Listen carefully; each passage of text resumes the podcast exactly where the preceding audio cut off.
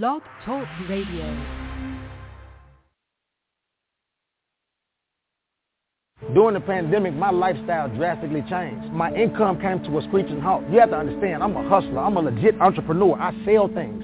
I come in contact with people all the time. I have to stay safe. I didn't have a choice but to trust the vaccine. If you live the type of lifestyle that I live, you out here in these streets and you hustling, an entrepreneur like me, why not do it safely?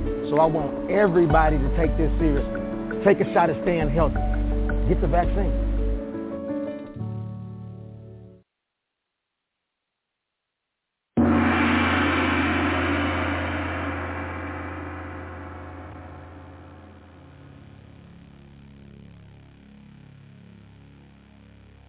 Looking for something different? Looking for something fun?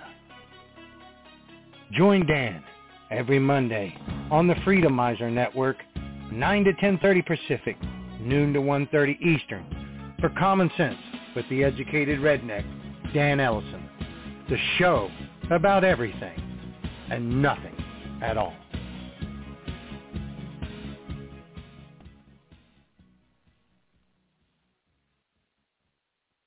Global government, the mystery school, Agenda 2030, chemtrails and geoengineering, manufactured disasters. We live in a time when awareness about current events and big media deception is critical to be prepared for the events that are rapidly descending upon us. This is Russ from Delivering the Truth and Exposing the Lies. Join Diana and me every Thursday night at 7.30 p.m. as we expose the truth big media keeps lying about. Herbal medicine, the globalist real agenda, seeing through the propaganda. Thursday nights at 7.30 p.m. Eastern Time. We'll see you there.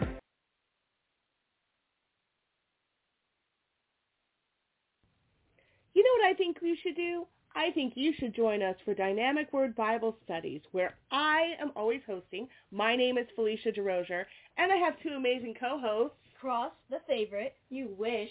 This is Mariah, the real favorite child. Oh, sure. mm-hmm.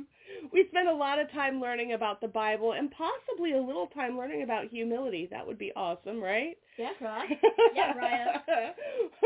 we air live every Wednesday from 9 a.m. Pacific Standard Time to 10.30. Uh, right now we're going through the book of Romans, but we're going to start moving into the Gospel of John. We're going to learn about Jesus. We're going to learn about living and walking in the Spirit and learning to be a little humble with those that we live with. It's going to be a great time. I can't wait for you to join us. Right, guys? Yeah, yeah. All right, we'll see you then. Bye. Bye.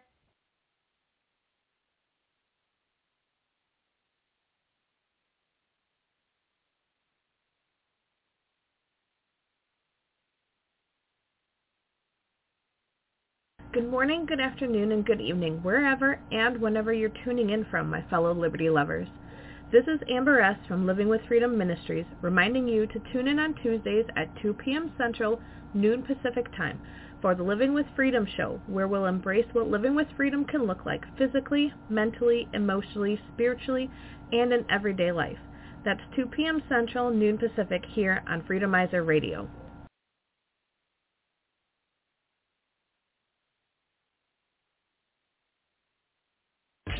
So let's talk about what's going on in America. Freedom is under attack in your state. Dictator Ron DeSantis incredibly lets you walk around without masks. That tyrant allows your kids to go to school during the pandemic, year two or four, or who the hell knows. I urge you living in Florida to join the fight. Or join us in California, where we'll take the money you earn and give it to people who don't work. Visit San Francisco, where you can walk through human feces. If you're lucky, you might step on a syringe. Check out Los Angeles, where gas is so expensive, your kids only need to skip a meal or two or ten to afford it. California, where freedom means lockdowns for you, while I go to the places you can't afford. Don't let them take your freedom. Come to California, where we'll take you, along with your money.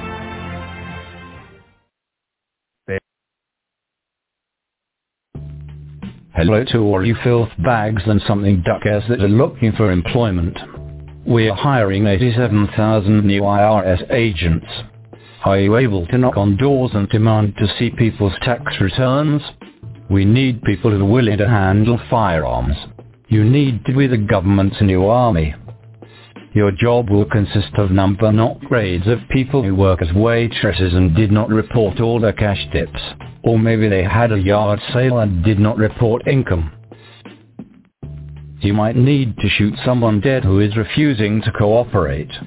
Or you may have to deal with some children's. That part is for me. You might need to enforce your will on people by any means necessary to force those 99% dolts and nincompoops to give over all their property to the 1%. If they say they voted for Trump, you kick them in the kumquats. Look, almost 75 million Americans voted for Trump. Another 12 million voted for other candidates. There is another 40 million that voted for Brandon and said something mean about him on Spybook. We need to teach those political enemies that we mean business as we turn America into a third world hellhole for all.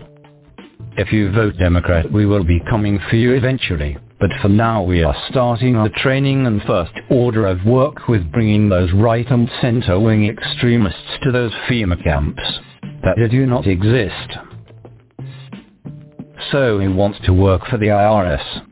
Just go to their website and then we will put you in basic training. Once you prove to us you can handle a firearm and threaten Trump supporters hardcore enough, we will place you on those mean streets and help us confiscate property on all those fuss budgets that did not complete a perfect error-free annual taxation form. Good luck to all you applicants.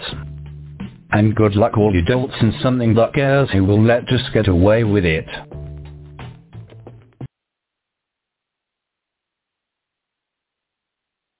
Hello Freedomizers. I am Broccoli Man. When I am not fighting crime, I listen to the Proof Negative radio show. I am the Wire Ripper. Not only do I forbid you to listen to Freedomizer Radio and the Proof Negative radio show, I am going to demand you wear a mask and get your naked body scan. We need to protect the one world government.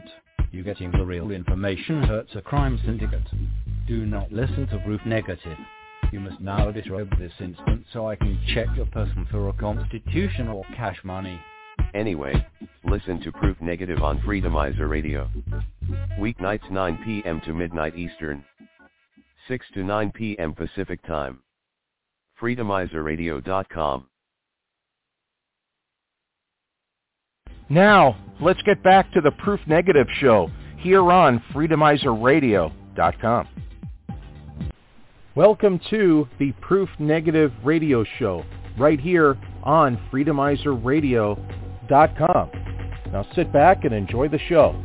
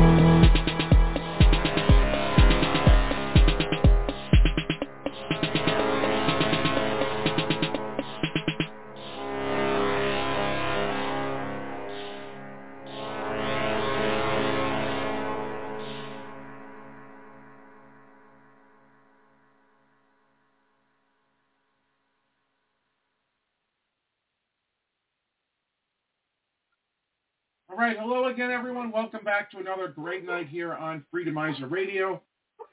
Of course, I'm your host, Proof Negative, the Big Kahuna here on Freedomizer. I want to thank everybody so much for finding us today. Today is Thursday, so we'll have Chemo joining us here in just a moment. And if you out there in Radio Land have anything you want to share tonight, we do have open phones this evening. The number here is 319 527 6208 and just press lucky number one on your phone and I will make it a point to bring you into tonight's conversation.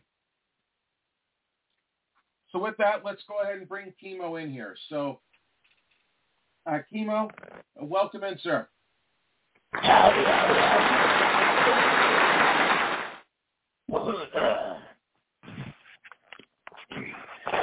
Good. Howdy, howdy, howdy. How are you?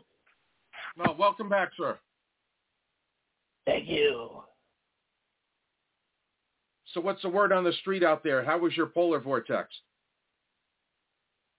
Uh, frozen, thank you.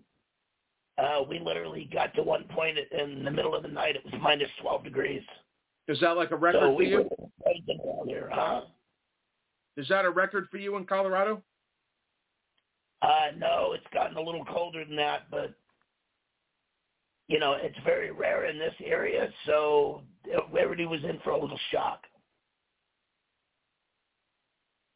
The coldest day I think I've ever been in in my life when I had to do a comedy club for a week in Ogden, Utah. I forget the name of the club because it's been like 25 years.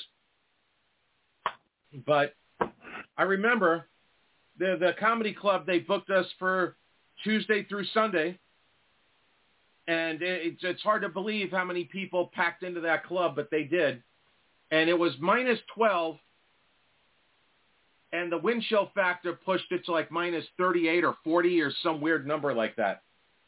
Yeah, and I just found it I found it so funny that they the comedy club owns the, an empty lot right next to it because even back then you are not allowed to smoke in a uh, any in a in a building. So they they have the empty lot so people could go hotbox outside. Yeah. And that they did. I it's just hard for me to believe at minus 40 you got people smoking outside. Hey, smokers will smoke no matter when they can. So I never picked up on that tip, but I, I, I learned how dedicated smokers are to the craft. Yeah, they're a, they're a, you know an addicted bunch. So I don't remember you ever being a smoker. You could have been, but I don't remember. I was, but not a lot. Um, I used to smoke off and on, and then after moving to Colorado for a while, I started picking it up again for a little bit, and then I quit a few years ago and just started vaping instead. Okay.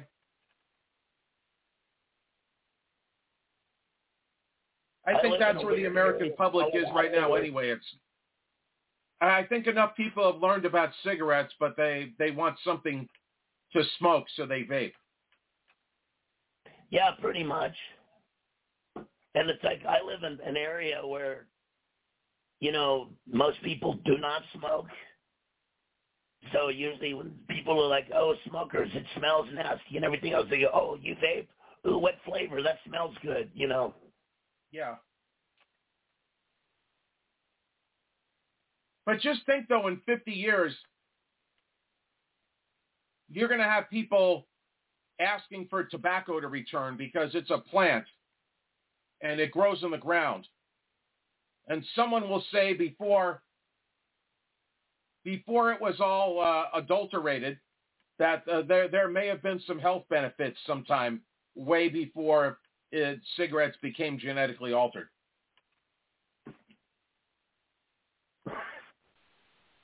Uh, yeah, I'm I'm guessing that's probably going to be, you know. After all, I was I was laughing the other day because I was watching YouTube and just flipping through stuff, and um, I saw where somebody started posting like 1980s episodes of American Bandstand. Hmm. So out of curiosity, I clicked on it and it said all commercials. So it meant that it included the commercials in the broadcast. Yes. And, you know, how many things, you know, in the 80s, everybody was pushing milk on how healthy it was and how good it was for you. And, you know, and nowadays everything's like, you know, milk's bad. Well, and back unhealthy. then, uh, I forget what year it was, chemo, but back I think until the early '90s, uh, lawyers were not allowed to create commercials on TV. It might have been the late '80s or early '90s that where they finally were allowed to to make attorney commercials. It was about the late '80s. And then, and then at some point, all the the Pfizer ads started uh, just coming in by the boatload. You know, because big pharma wanted their money too. I, I I I was trying to just name something that uh, that may have had a, a commercial to it back then, but when when you get two people that are, that are nerded out on on various medication names, I don't know one name from the other. So it's like, oh, do you know what Viventrix is? Oh yeah, I I I know Viventrix, but I think Q is better. And then they start discussing which one is better between them, and I'm and I'm supposed to be in the conversation somehow. that that that's when I turn into Ralph Wiggum, where my cat's breath smells like cat food. That that that's basically. yeah, I could never really. I could not be one of those people that nerded out on every medication in the world. You know, it's. Well, I've if you don't if you don't have anything wrong with you, you're not going to know the medications. Exactly. My goal is to not know any of them.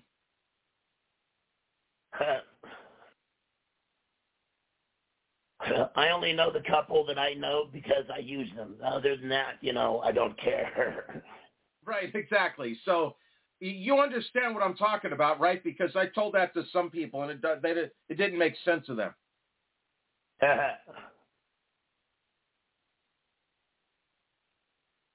I mean, I think the only medication I know, laughingly enough, that I don't use is Viagra, and that's because forever it was like the number one medication advertised and broadcasted for a while. Mhm. I've, yeah, I, I, I've never looked at that particular product, but I do know that there are natural alternatives. Like there are times when uh, I might be feeling a little run down. So I do take testosterone every so often from Dr. Irwin. There's a nitric oxide and testosterone boost. And then there's uh, maca, M-A-C-A. So if I'm feeling like I have one of those low T days, I'll uh, I'll pop either of them. But that's all like natural vitamins. That has nothing to do with prescriptions. Yeah. And there is an actual herb, believe it or not, that's supposed to help in that particular department called uh, horny goatweed. Uh, horny goatweed and ma wang. Not a joke. no, I've heard of that one. Yeah.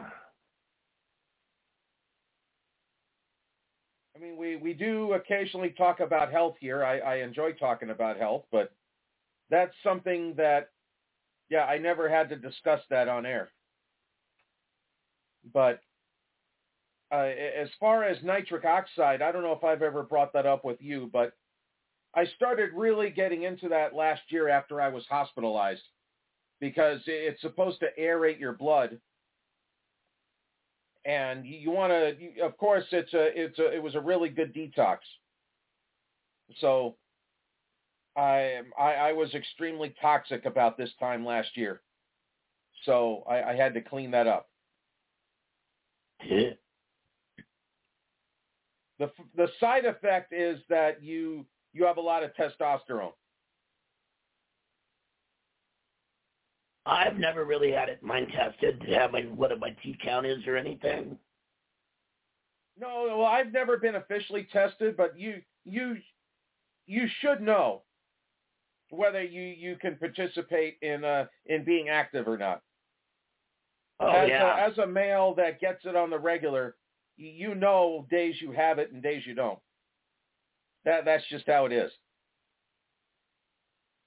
Well, since I don't get it on the regular, you know. and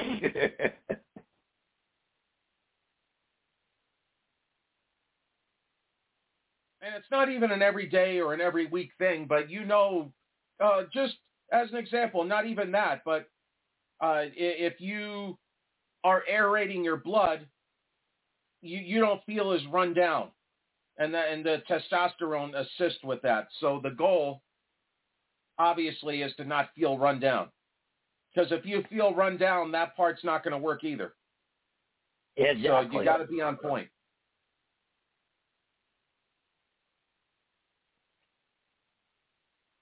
So That's why I get 12 hours of sleep and a four-hour nap.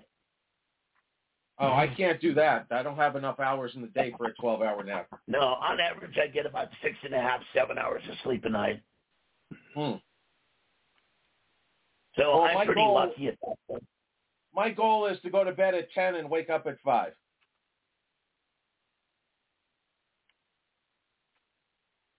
My goal is to usually get go to bed by midnight and wake up by seven. So Well, my day job starts at 6:30 and I I need to be I need to get show prep done before I go on air. I need to possibly email or call a guest that's on the East Coast.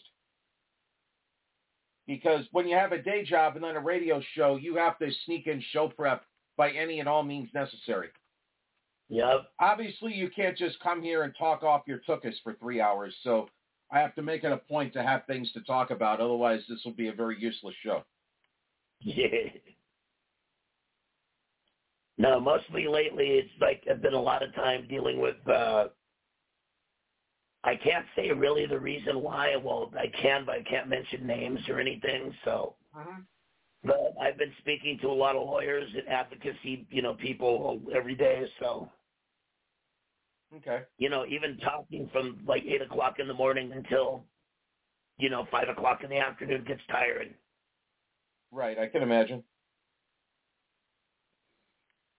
I mean, that's like the old days when I was working market research and working at the verification department. It's, you know, on the phone every, you know, it's every day, all day long. It's, No, I know. Yeah, and uh, usually, usually by Thursday, th- this is what I'm saying is uh, by Wednesday, Thursday, I feel really beat up, and then Friday, Friday, uh, I, I go out to eat with the the wife. We have our date night, and honestly, if I'm a, if I'm awake past eight o'clock on a Friday, it must have been a really good uh, day for high testosterone because there's days where I could eat dinner at five o'clock and I'm out by seven fifteen.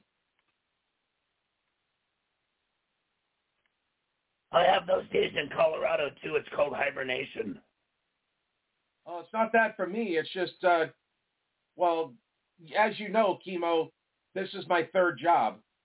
So I, I work Yep. a day job. I, I run my nonprofit, and I do this. So I'm just Friday is uh, well. Not only is it like my Sabbath, but uh, I I'm just burned. So Friday nights I take off internet usually, and uh, the Wi-Fi goes out, and I'm I'm done.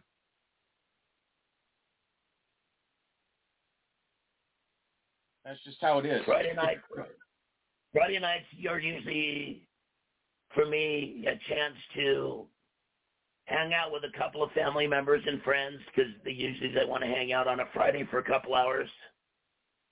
And then other than that, as soon as they, you know, take off, I'm already in bed and watching my laptop. That's one thing that I could never do my whole life.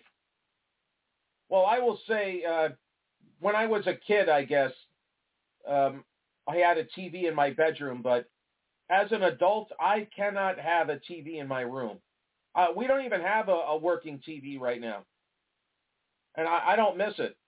But I could never. I only want to go in my bedroom for sleeping. I don't want any distractions. I don't want Wi-Fi. My wife likes to take her cell phone into into bed, and it, it just makes it a little harder for me to sleep. Because I could take a nap, but I can't sleep with uh, with all that uh, that 5G and and whatever going on. And see, and I still have that bad habit of my mind runs faster than my mouth. So I'm constantly thinking all the time, even when I'm trying to sleep. So that's Yeah. why I need either music or every once in a while watching YouTube on my tablet is like white noise. Just to get my brain to focus on something else and then pass out. See, I, I, I know a lot of people that do that, but I, I can't. I, I don't know.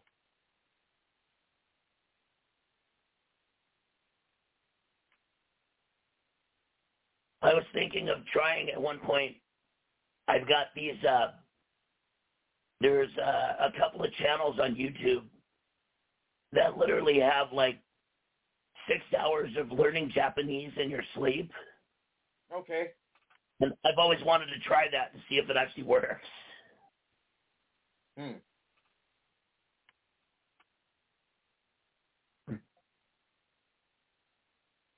That's a good idea, I guess. Make it make it useful. Yeah, at least make it productive, you know. Instead of all the time listening to, you know, greatest hits of the 70s to try to fall asleep or one-hit wonders of the 80s. And...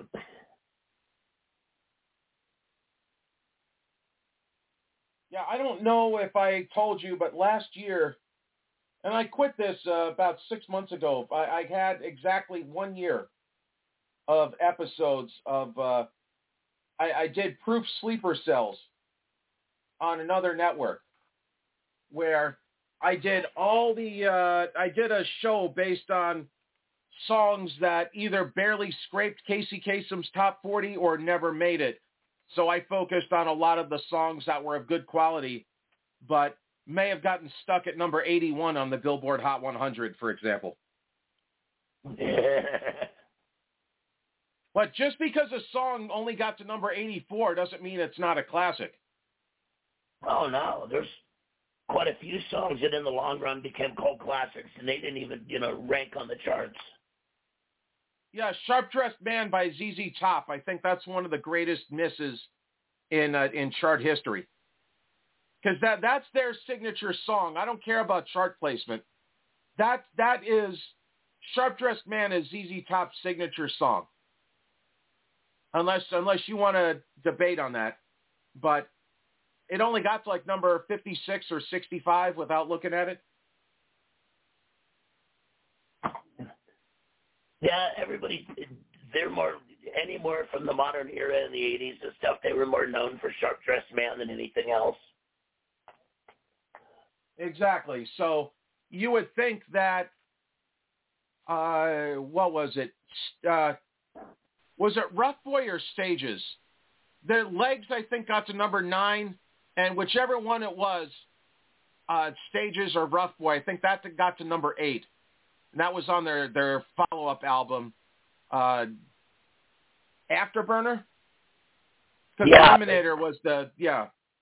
So are, Yeah. are- is somebody going to say that Rough Boy is a bigger, uh, is, uh, is much more popular than Sharp Dressed Man? I don't think so. And yet, even though it made a higher number in the chart, it also fell faster too, because it was like, oh, it was number eight on the top ten charts, and then all of a sudden, you know, the next week it was down to like twenty-one, and then yeah, whatever it was, yeah. But things like uh, Modern English, I Melt With You, uh, that got to like number 76, then it was re-released and got to numbers like 71 or some stupid thing. And uh, I, I like to count down stuff like that. And then there's stuff that wasn't even that popular, but there, there's songs that could have like been number one for in Australia and New Zealand for six weeks and made the UK charts and all of Europe, and it, it got nowhere here.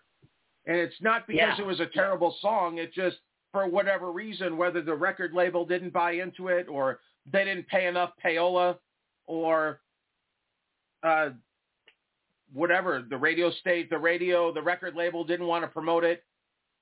Uh, whatever it was, bad timing. So, well, well, that's like another prime example of that. In you know, in the U.S., Dexy's Midnight Runners were considered, you know, a one-hit wonder with "Come On Eileen." Right. Yes. Yeah. Yes. In Scotland and Ireland and the UK, they were seriously a seriously popular band. Well, I, I think a bigger example would be Frankie Goes to Hollywood. Another good example. That's one of the best examples. They had like four or five hits that immediately went to number one and just stayed there. Whereas here, it's like, you know, relax. And it's like, well, that's all they did? Oh, absolutely not. Yeah, pretty much. And nobody realizes, you know, two tribes. Uh, Welcome to the um, Pleasure Dome. Jamiroquai is a very underrated band here in the U.S. as well. That's one of my all-time yeah. favorite bands.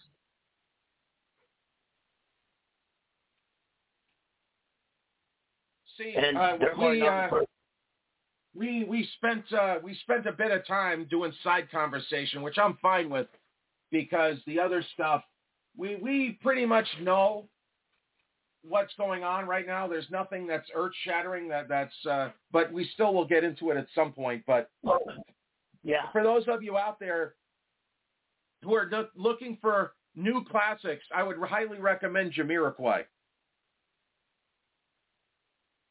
I don't I know mean, if you even know them, Timo.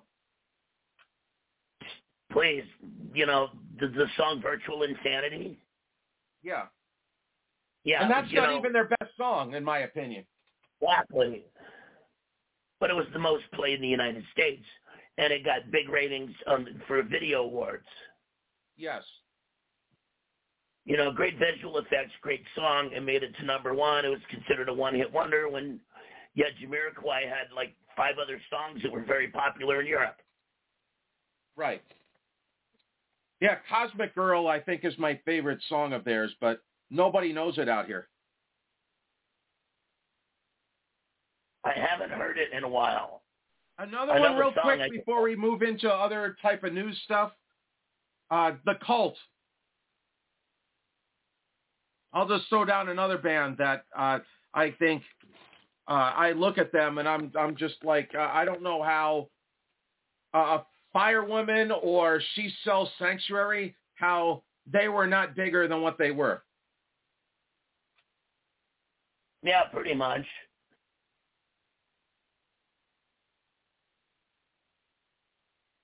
Do you have any bands like that before we move on? Bands that you think were oh, underrated or that, that should have been mega hits? And uh, I, I know we could yeah. talk about like uh, um, the goth. I'll try to think of some of the goth stuff like Type O Negative or things like that. I, I don't think they really would have gone mainstream. I'm looking for more of like a, a band that should have gone mainstream. How about the Tubes? Okay, Everybody I actually knows. saw them in concert. Yeah, great show, isn't it? yeah, I I I, uh, I know they had a few hits between '76 and '83. I think "She's a Beauty" was the last thing that ever charted. Period. Yeah.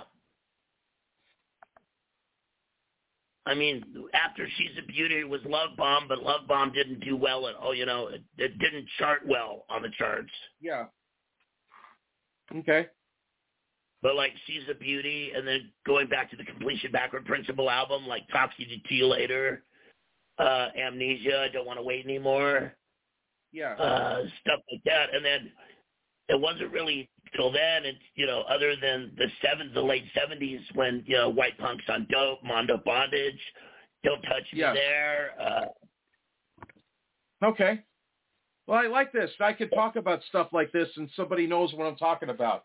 I know we've had music discussions for the past 25 plus years, but it's just nice to yeah, refresh know. on that. yeah, it was it was more than just the Chemical Brothers. for those that don't know, Chemo and I traveled in the in the late 90s and early 2000s together doing stand-up shows and if I drove, I was the DJ because back then I would create mixtapes because uh, the, there was no Sirius XM back then. And so uh, you get whatever the radio gave you or you make uh, your own music. Uh, so I, I made mixtapes and, and force fed everybody into songs that that I thought were cool. That uh, I was just always one of those people that were I've always looked for music that nobody knew anything about.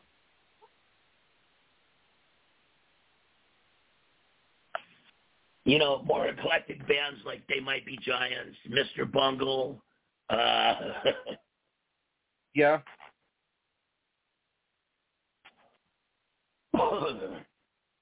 I had yes, to. You had a very uh, wide, of music for a while. I did not know, and my computer's about to shut off here. Um, I have an issue that I, I need to get corrected on my computer. I, if I if I do not touch my computer for 15 minutes, it shuts off. It doesn't go to sleep. It just uh, it shuts off. And it's Um, in that phase right now where it's in the middle of shutting off, so I can't do anything about it. Oh, great. I was going to say in the long run, go to your settings and go to uh, uh, your power saver controls. Okay. And it I'll do that as soon as uh, as soon as it comes on. We'll do that live on air. I don't care. But I just found out uh, before we get into some stuff. I did not know that Nine Inch Nails had one top forty hit, but they had one. Which one? See, uh, just so you know, Closer holds the record for most weeks at number 41 without getting into the top 40. and it's just, uh, I really was hoping that Casey Kasem could have counted down Closer in the same week that, uh, no, that wasn't in the same week. That was actually, uh, it wasn't even in the same year. But I would have really liked to have Nine Inch Nails is Closer and then the Butthole Surfers with Pepper. Yeah, that would have worked. But uh, that got to number 41 for six weeks. And then I thought maybe it was the perfect drug. The perfect drug got to number 46. But uh, the, the hand that feeds, that, that actually got into like number 26 or 28 without looking at it. Wow. And you would think So- Closer would have been higher because it was, as far as MTV went, it was more popular video on MTV than it was, you know, on the charts. Yeah.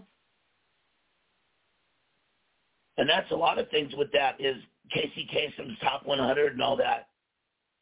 There were a lot of songs that didn't make it, you know, that close to the top 40 or anything, but yet they got major airplay on MTV because of the videos that they, you know, that were involved with them that they played. Right. And so, yeah, if you look back, you're not going to say Nine Inch Nails, wow, their best song was The Hand That Feeds. It's like I barely remember that song. No, but you're going to think close 2005. because you remember the video pretty well. No, I could have seen if the perfect drug would have been the the song that would have been the best of theirs, but but uh, it, it was their, their Nine Inch Nails' first three albums that sold it. Everything else is just legacy music to me. Yeah. All right, so let's do this right now, and uh, and so I'm going to go to my settings. All right, tell me what I'm looking for. System. Uh, it should possibly check system first. All right, and then battery saver. I'm on a I'm on a uh, I'm on a desktop, of course. Yeah. Okay. But go to either power saver or battery saver. So additional power settings. Yes. All right, because I'm on high performance, what favors performance but may use more energy. Uh, what about a sleep mode? I don't see that on here. Okay, backtrack the system again and see if there's the power of sleep mode. All right.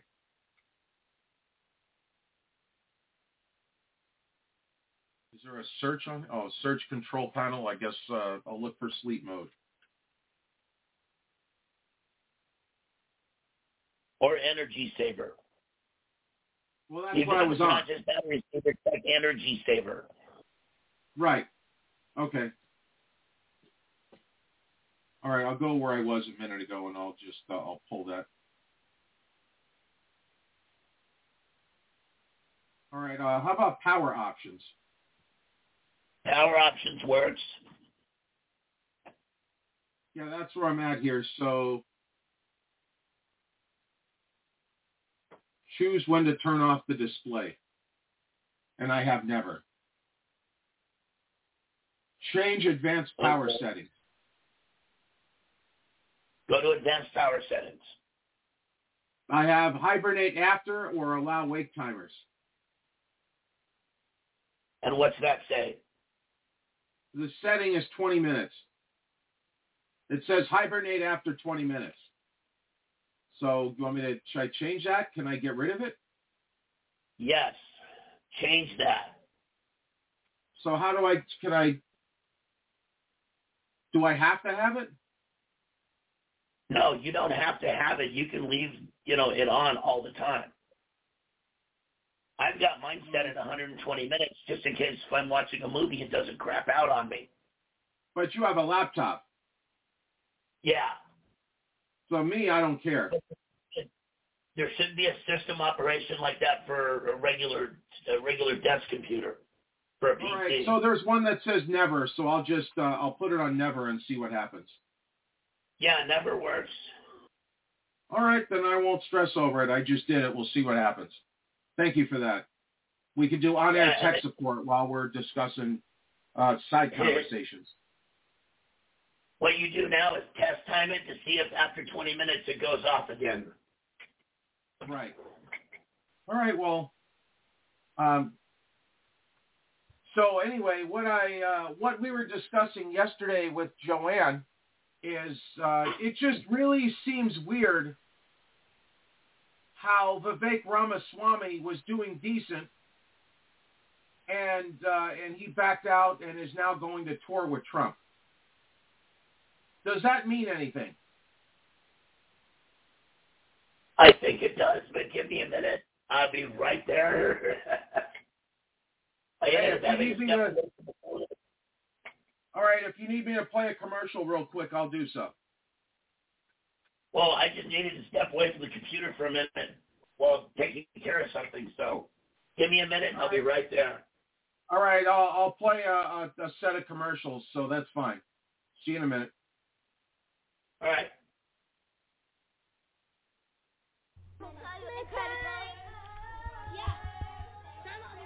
Okay, class, class, we want to talk about what we learned during the lockdown.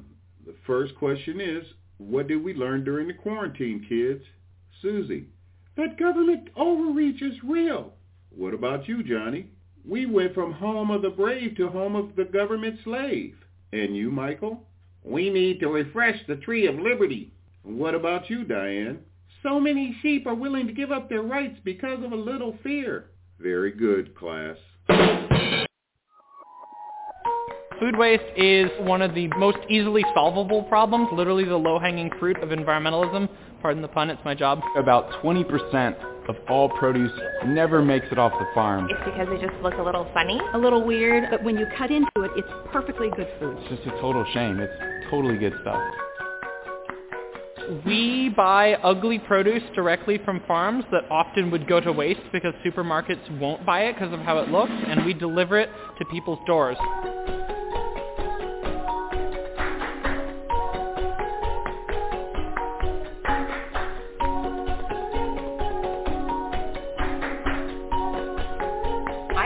There was beauty standards for an apple. This isn't that ugly at all. Like that's the most common first box like complaint we get. We change that. We educate people. We show them how amazing these fruits and vegetables are. Have food delivered to your house. Box of produce every week. And it's more affordable. At a very reasonable price. Cheaper than the grocery store. I spend a lot less time in grocery stores. It's an adventure every time that you open your box.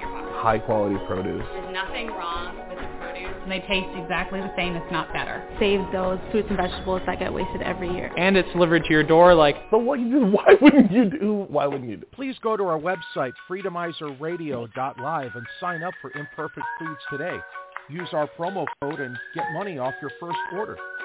Go ahead and get some organic and all-natural meats, dairy, snacks, breads, and non-GMO produce. You heard Klausy McSchwab's first two records. Vaccines back, all right. You know nothing and be happy. But this one is going to make your modified mRNA tingle. Time Lies presents Greatest Schwabs, Volume 15. A New World Order in Music. One, two, three, four, five. All the unvaccinated are still alive. A little bit of Pfizer in my arm. A little bit of BioNTech does no harm. A little Johnson Johnson does the trick. A little AstraZeneca so you don't get sick. It's booster number five. Let's talk about Vax, baby. Let's talk about Doc Fauci. Let's talk about all the weird and counter side effects, maybe. Let's talk about Vax. Let's talk about little. Come and take the seven shot, the seven shot. This a little luck you get. My, my, my, my. Oh! My, my, my, myocarditis. You won't have to be rich with CBDC. You'll have all you need with central currency. We just take your extra wealth and your cash. And you can walk 500 steps, but not a single step more until the curfew activates and robot cops stand at your door. Just a small town boy drinking genetically modified soy. This ensures he doesn't co-create. Please stop bleeding. Stop the bleeding. We are almost 9 billion people. Please stop bleeding right now. He didn't start a Pfizer. We just made you take it even if you hate it. Greatest Schwabs, Volume 15. Now available on Spotify and MRN Apple Music. I don't care who you are, where you're from, don't care what you want, you will eat the hearts.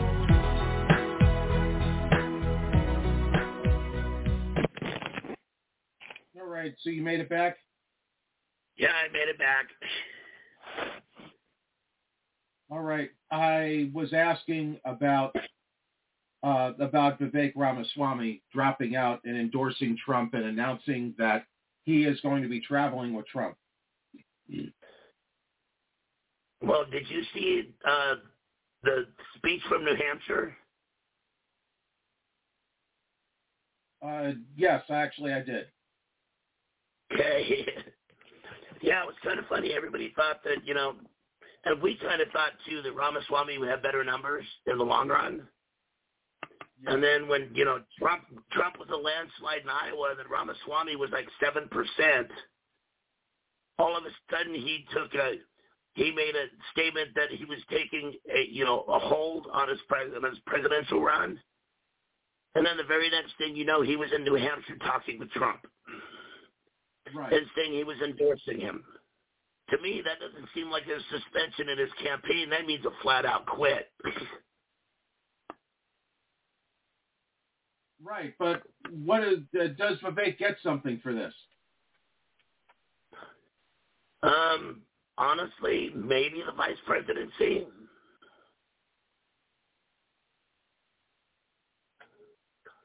either the vice presidency or one hell of a cabinet post if he's elected. Yeah. Well, you know how we, you know, we were saying last week, you know, what the possibilities of each candidate were just to be his vice president, and I think at this point Ramaswamy's kind of a front runner because he Trump doesn't just let anybody speak from the Republican Party. Right. Exactly. he let Ramaswamy completely say his mind on that stage. And that says something.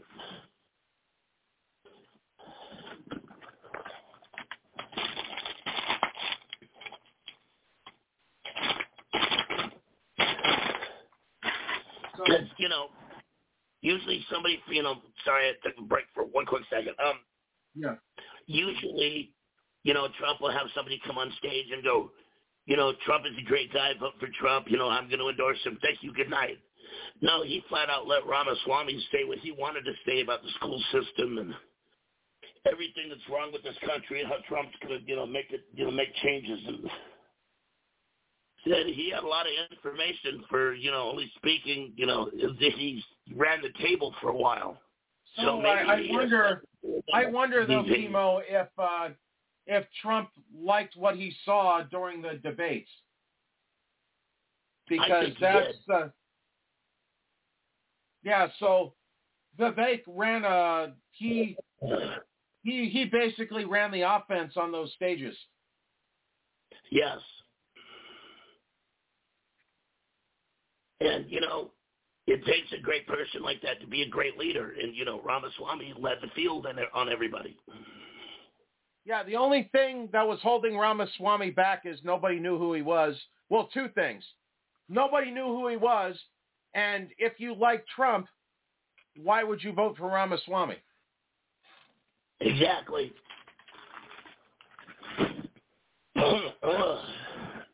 So I, I think Vivek knew where he was at.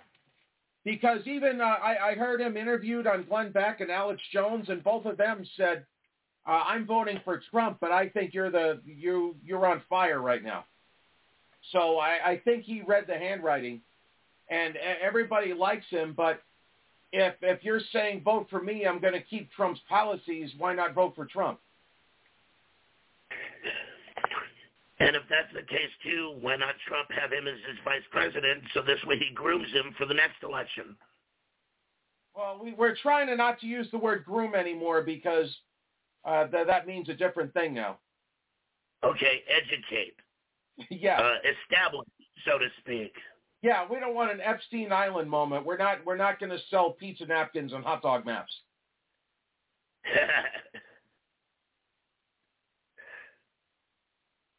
but uh, that that is that is right though, and the thing with with educating or, or mentoring, if you will, that might be a better word, but Mentor, you have to you have to come you have to come with something. You, it's not just like I'm going to show you everything I do. You actually have to come with some offense.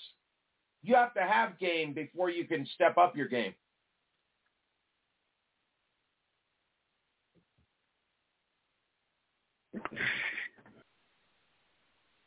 Uh, there's a really bad joke to that, and I'll leave it alone. All right. There's Well, a if it no, your genitalia, I understand. No, but it, all of a sudden, with the way we were describing it, it almost seems like Aladdin when he was showing Jasmine going, I can show you the world. Oh, okay. but I didn't want it, I didn't want it to sound racist because, you know, Ramaswamy would have to be Jasmine. Uh, no, I, I I just think that that the only thing that held Ramaswamy back was that Trump was in the race. And now, if Vivek is the is the vice president, you got somebody who runs the same offense as Trump. With uh, in some respects, well, I think Trump and Vivek have basically Vivek might have the better mouth at this point. And the thing with Vivek is he's more up to date on more of the current situation than Trump is. So you might get somebody that's just as dangerous but knows more about what the game is. And even more, he knows more about modern America. That's what I'm talking you know, about. You know, exactly. It's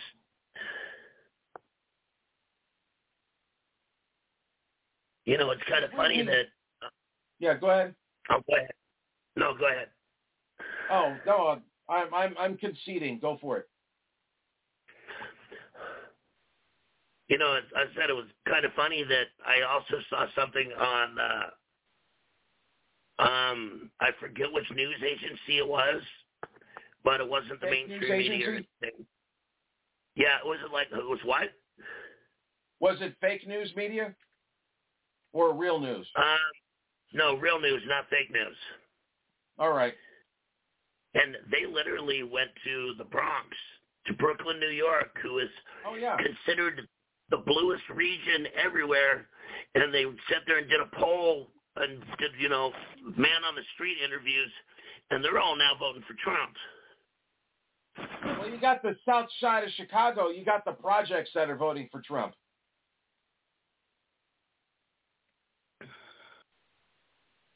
Yeah, finally people are starting to open their eyes in some of the bluest areas, and it happens to be some of the most impoverished areas. Right. It's funny though that the the only people that are still on the on the Brandon bandwagon is the white liberal. Uh, the white female liberal, to be exact.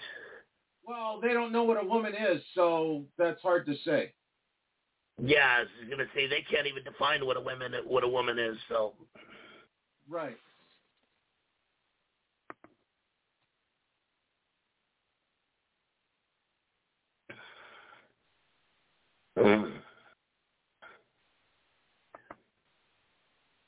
Sorry, taking a breather for a second. Still dealing with a seriously sore throat tonight. No, that's all right. I'm I, I I tend to talk in spurts. I I'm uh it's almost time for me to take more arnica oil because of when I I had my concussion uh last month that occasionally I still get I still get headaches. So uh, in, a- say, in about 30 minutes I'll get- take some more.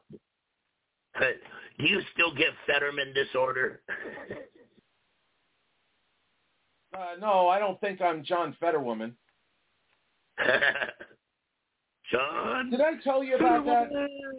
I, I was petting both of my dogs, and our Doberman puppy got a little excited and just got up and banged me right in my head. And I was, yeah, you uh, told me about that. yeah, my mouth was bleeding. I was throwing up. Uh, I still, it still hurts occasionally.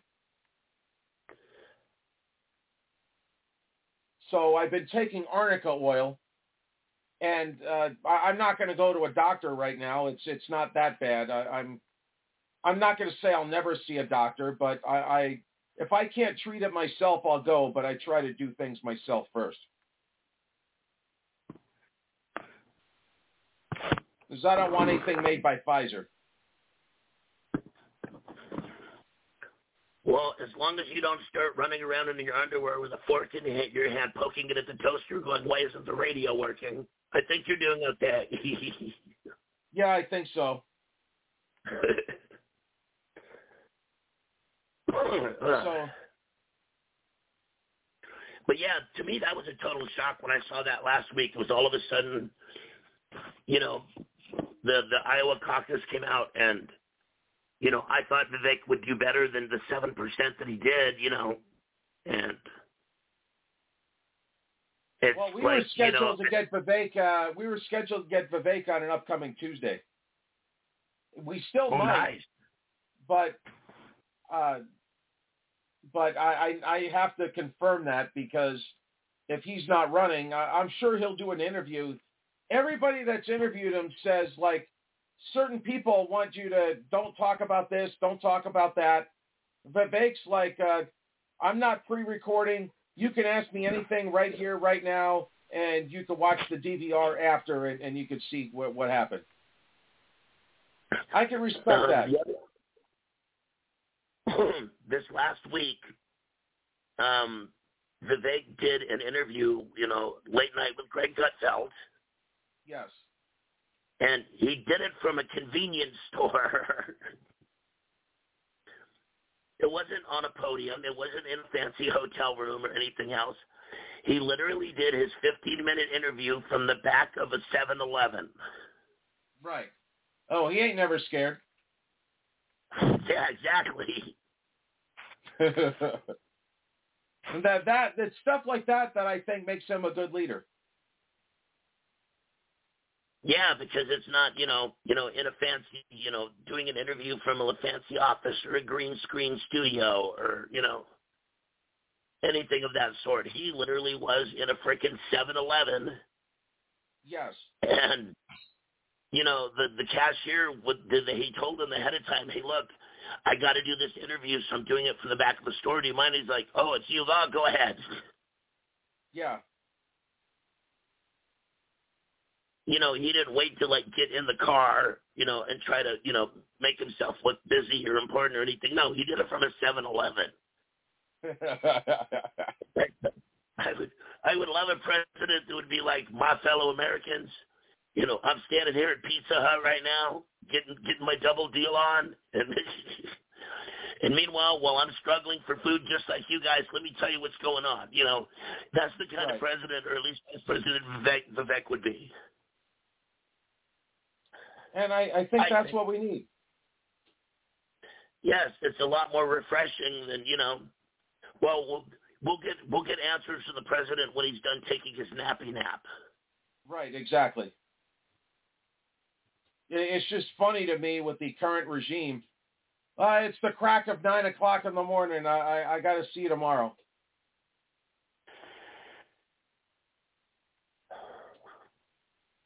Yeah, he gets up at ten o'clock for his eleven thirty meeting with someone, and then by twelve thirty he's already in the limo and back to the White House and already nappy nap time. Yeah. Yeah, but uh, the Gateway Pundit has on their main page today that uh, it it's uh, it's looking very serious about Big Mike getting ready.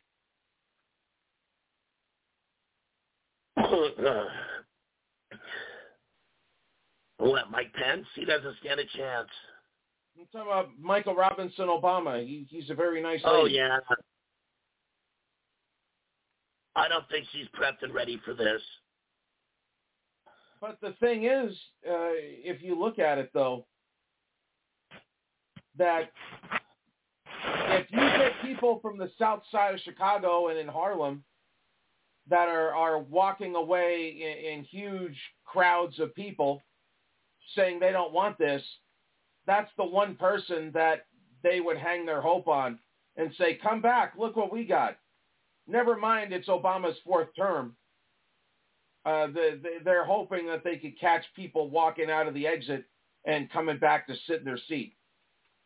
And that's just the thing. It's not just, you know, a lot of the Democrats that are switching Republican or a lot of the Democrats are saying that they're going to now vote for Trump aren't doing it just because of Biden. It's because of Democratic policies that failed.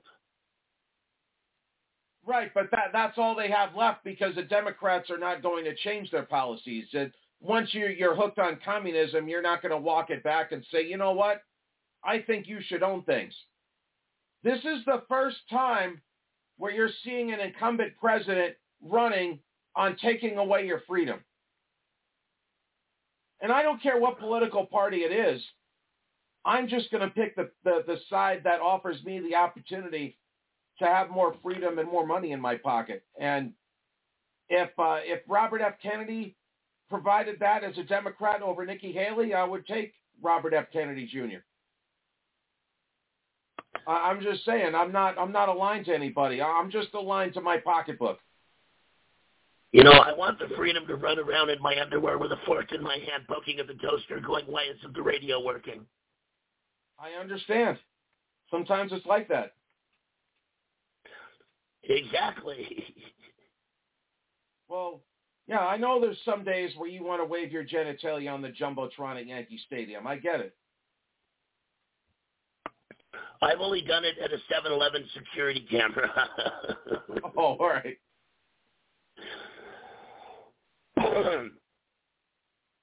Uh, that was a me and Doug Stanhope joke where he actually lost a bet.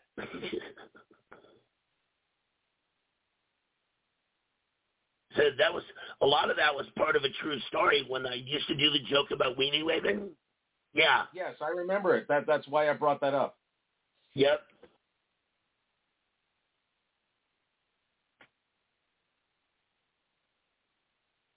Because I always thought it would be great to just wave it at that one camera that's got on every TV in Walmart. Mm. But I don't want to scare old ladies and children, so I decided not to.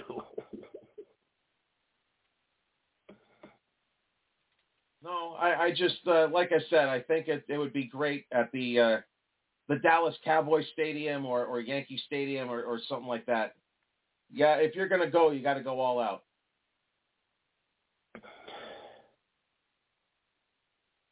Uh, why not?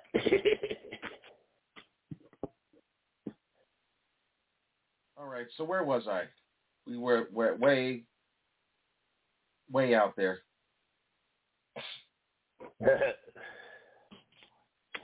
Still talking about the about you know the possibility of Vivek being you know Trump's vice president. Yeah, I don't know. I think he's in the top five. I I've heard Elise Stefanik, which is all which is also from New York. I've heard Dr. Ben Carson. I've heard uh, Sarah Huckabee Sanders. I've heard Kari Lake, Tucker Carlson. Uh, but my my biggest concern right now is that I don't want to poll like I'm Trump or something, but I I, don't want to see a Republican pulled from the Senate or Congress. We need the Republicans to stay right there. We need to get the rhinos out and put the real Republicans in. And I don't want anybody that's going to take away a potential majority.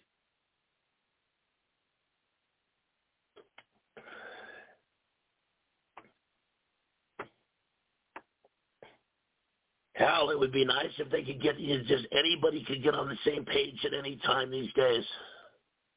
Right, and I I, I do think though,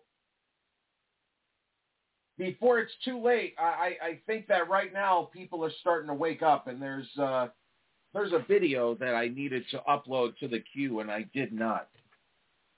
So I have to do that. Let me see which one it is here.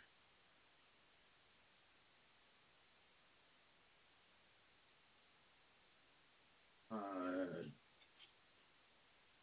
all right, I thought I had it here. I'm looking in my queue here.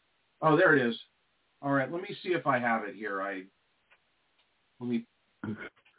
If I ever show you the switchboard, I'll, I'll show you how I organize stuff. If not from this end, tapped into uh, my phone system right now, um, Yeah. I could actually bring up the speech from Vivek Ramaswamy from uh, when he was with Trump in New Hampshire. I think I have that. I'll have to confirm. I think I have it already. And we still have Mr. Broccoli to do today too. Oh, of course, I have not heard this week's episode, even though you sent it to me two days ago. Well, I figured you wanted it for the show, so I just wanted to make sure you had it. oh yeah. All right, so this is just a four-minute clip from Dan Bongino that uh, he's talking about how the culture war is turning. So let me get this out of the way. Folks, the culture war is turning. It's turning. Remember this lady at Bud? Remember the lady who thought it was a good idea because Bud was a fratty with the worst, worst vocal fry you've ever heard in your life? Remember this lady who apparently was behind the Bud campaign to get involved with Dylan Mulvaney, who was one of the voices on it? Here, take a listen to this one. I'm a businesswoman. I had a mm-hmm. really clear job to do when I took over Bud Light. And it was this brand is in decline. It's been in decline for a really long time. And if we do not attract young drinkers to come and drink this brand, there will be no future for Bud Light. So I had this super clear mandate. It's like we need mm-hmm. to evolve and elevate this incredibly iconic brand. And my what I brought to that was a belief in okay, what is what do, what does evolve and elevate mean? It means inclusivity. It means shifting the tone. It means having a campaign that's truly inclusive and feels lighter and brighter and different and appeals to women and to men. Mm-hmm. And representation is at sort of the heart of evolution. You've got to see people who reflect you in the work. And we had this hangover. I mean, Bud Light had been kind of a brand of fratty, kind of out of touch humor. And it was really important that we had another approach. Oh yeah, they've got another approach. Moving from the what number one beer in the country to like number forty-seven or something. That's some approach. We have to see people represented work. No, you don't have to see it. Just give us the freaking beer. Justin said it right. Put a horse in there, a Clydesdale, some kids on a beach in bikinis and shorts and stuff playing volleyball or whatever. Maybe do a Top Gun thing or something. It's freaking beer, dude. It's Friday. Yeah, but who the hell drinks beer? Yeah, people who happen to party who go to France. Are they stupid?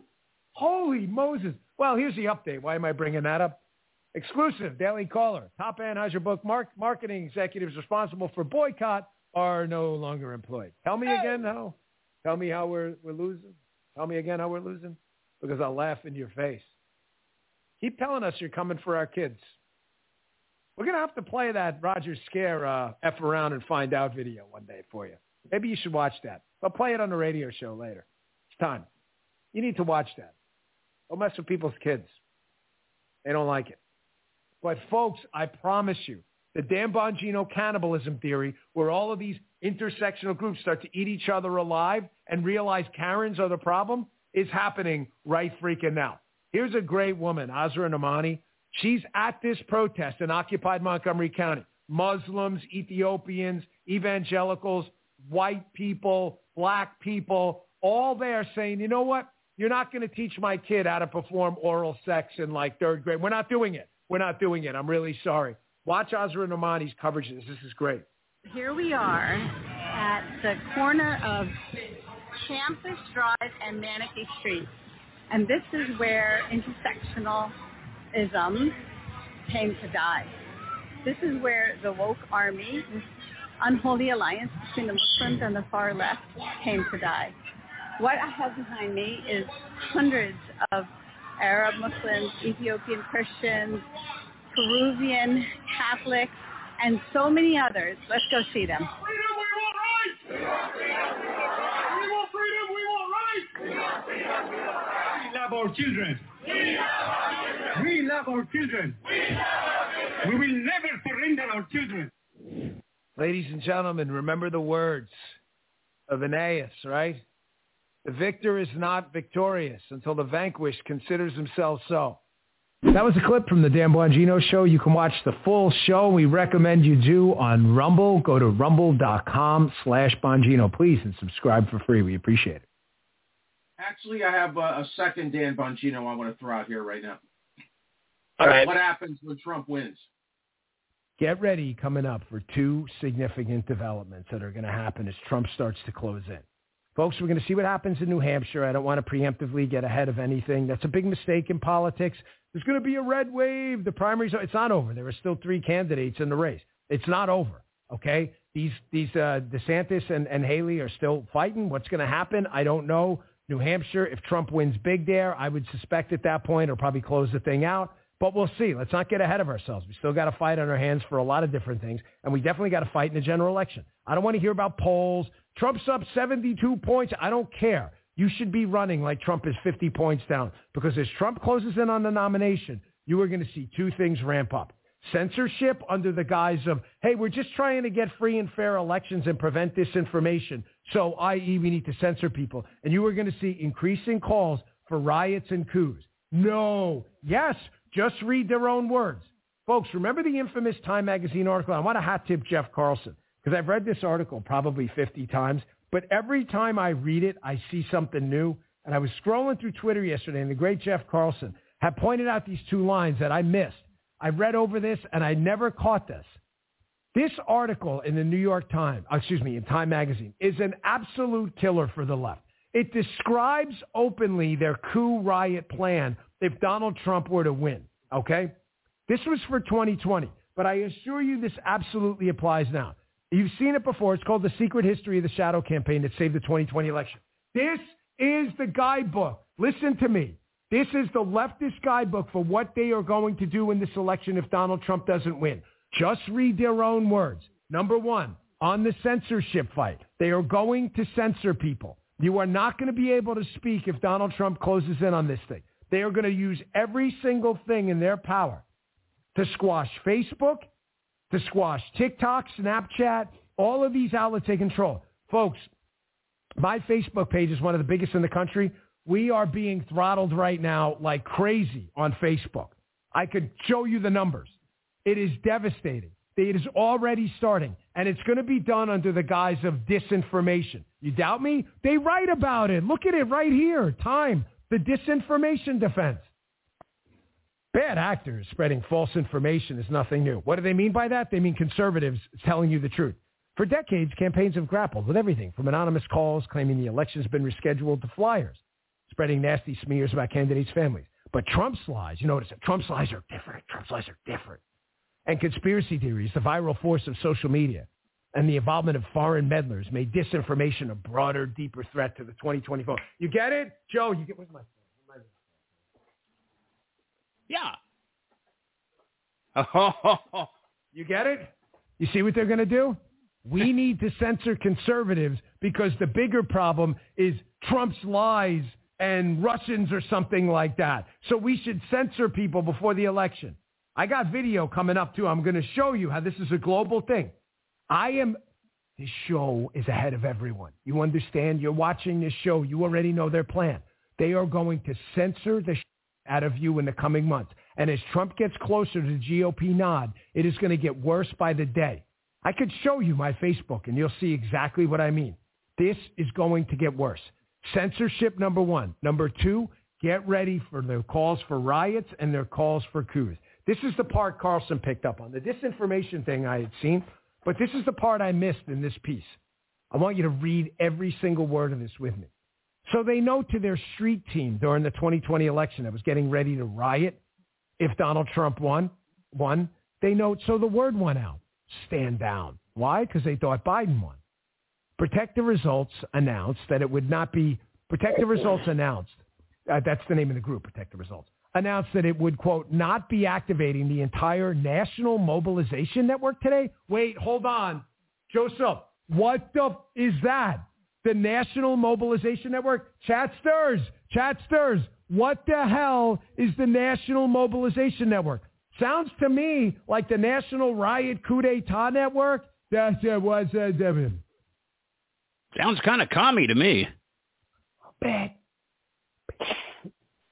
They will not be activating the entire National Mobilization Network today, but it remains ready to activate it if necessary. Wow. It's almost like they're admitting there's a National Mobilization Network. How do I know that? Because they freaking said it. On Twitter, outraged progressives wondered what was going on. Why wasn't anyone trying to stop Trump's coup? Notice how it's Trump's coup, not theirs. this is hilarious. Where were all the protests? Podhorzer, this is one of the guys uh, organizing this thing, credits the activists for their restraint. Listen to this. Listen to this. They had spent so much time getting ready to hit the streets on Wednesday, i.e. the day after Election Tuesday, but they did it, he says. In other words, they restrained themselves, but they were ready because basically because Biden won. Ladies and gentlemen, they're freaking telling you what they're going to do. You can be a lefty all you want, criticize this show. Free speech, brother. All I ask is one thing. If you're going to take a dump on this show and you're going to do your media matters drill, I just ask one thing. And I, I, I beg of you, just please include the transcript of the show. So when people read it, they can find out that Dan Bongino says there's going to be a coup and riots and people were ready in the streets. I'm not saying it, dip. I'm saying nothing of the sort. I'm reading your own words, you lefty lunatics. That's why. That was a clip from the Dan Bongino show. You can watch the full show. We recommend you do on Rumble. Go to rumble.com slash Bongino, please, and subscribe for free. We appreciate it. All right. So, yeah, I don't think that's a stretch. Nope. So, did you ever find the Ramaswamy speech from Trump? Uh, I think I have it. I'm I'm still I was looking through my stuff. Um, yeah, I have it Let here. know. I think. I was All right, let me not, let me see. I think I have it. So let me uh, let me upload it. It's just going to take a few minutes, but it might be a radio interview. So uh, I'll see when I have it up. I was going to say, if not, I can play it. I just want to know how good the sound quality is over the phone. Uh, all right. So how long is your clip? Nine minutes. Yeah, mine's nine minutes fourteen seconds. So maybe we have the same clip. Yeah, I think we do. All right. It should be Ramas. It should be Ramaswamy joins Trump at the New Hampshire rally to encourage voters to support him.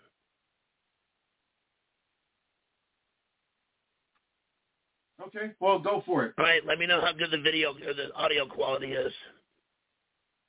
do worry. I do worry about 10 more months with these people because they can do a lot of damage. What they're doing to our country is very sad. We were the first candidate ever to get more than 52% of the vote. We now uh, have our eyes on a very special place. You know what that place is? New Hampshire.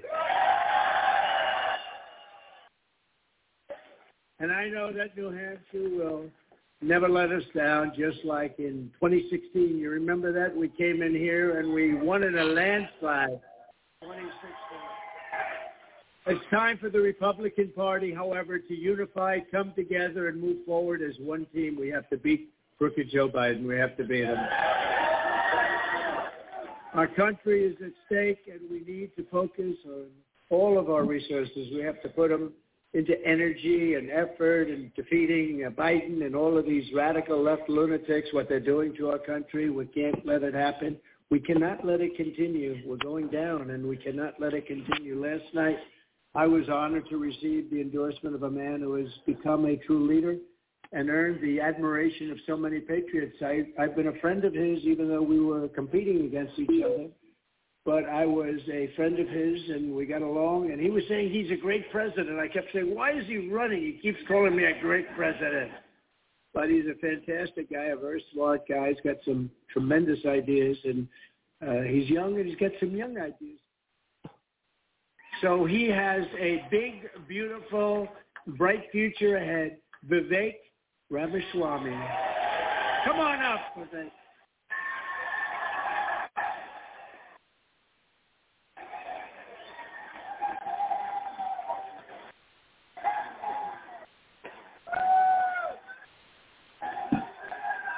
Let's do this, guys.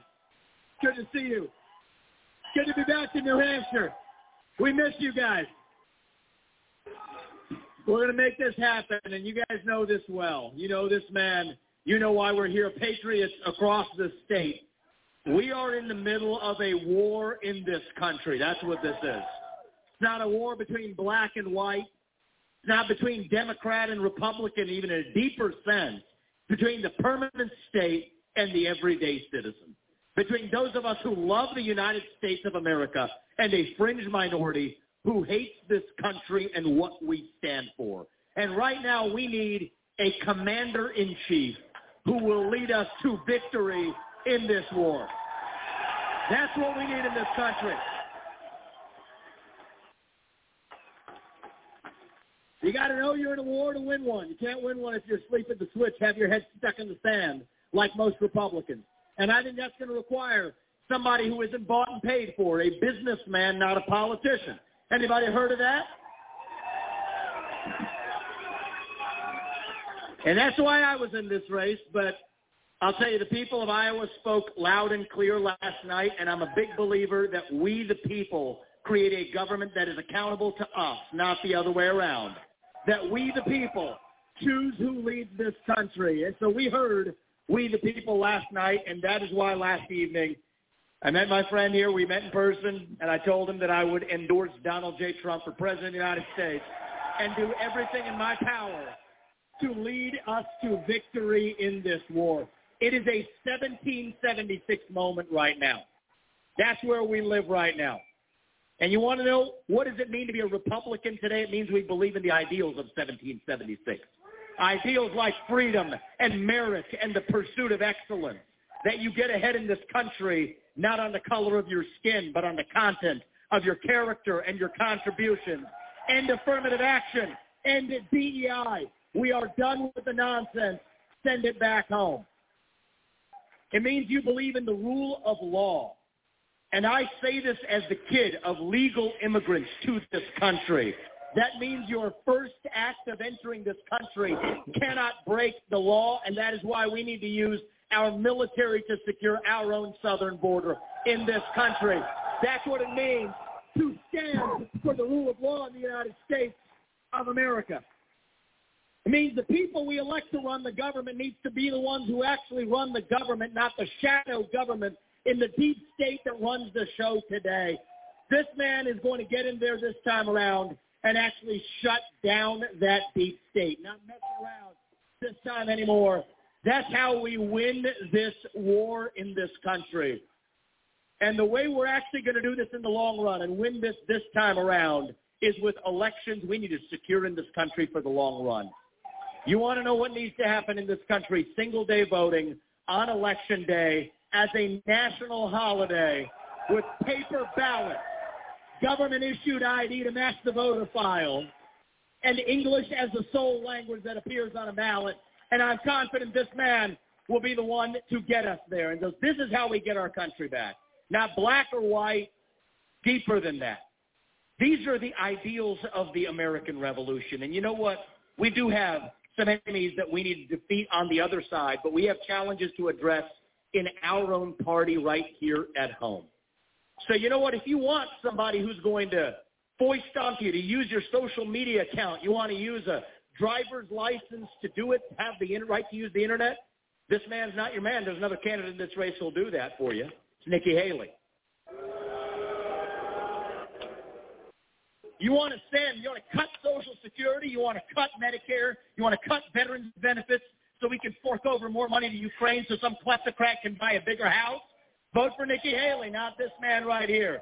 But if you want to actually put an agenda that puts Americans first, to say that the moral obligation of your leaders is to the citizens of this country, not another one. There's not a better choice left in this race than this man right here. And that is why I am asking you to do the right thing as New Hampshire and to vote for Donald J. Trump as your next president because we're not working with a lot of time here. If our kids are in high school before we get this right, we don't have a country left. That's what it means. We've been celebrating our diversity and our differences for so long that we forgot all of the ways that we are the same as Americans, bound by that common set of ideals that set this country into motion. We believe those ideals still exist. This man is going to be your next president to revive them. E pluribus unum, from many one. And you know how we're doing it? We're doing it by speaking the truth at every step of the way. There are two genders in this country. Period. That is the truth. Fossil fuels are a requirement for human prosperity. Drill, frack, burn coal, embrace nuclear energy. Reverse racism is racism. An open border is not a border. Parents determine the education of their children. The nuclear family is the greatest form of governance known to mankind. Capitalism lifts us up from poverty. There are three branches of government in the United States, not four. And the U.S. Constitution is the strongest and greatest guarantor of freedom in human history. That is the truth. We fight for the truth. We stand up for the truth. That is what won us the American Revolution. That is what reunited us after the Civil War. That is what won us two world wars and the Cold War. That is what still gives hope to the free world. And if we can revive that dream over group identity and victimhood and grievance, then nobody in the world, not a nation, Not a corporation, not a virus, not China is going to defeat us. That is what American exceptionalism is all about. That is what we are going to revive to, yes, make America great again. Vote for this man right here in the New Hampshire primary.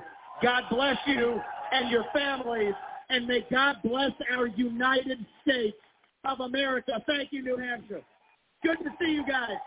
We're coming back and winning this in a landslide. We will not stop until we get this job done. Thank you all. God bless you and your family.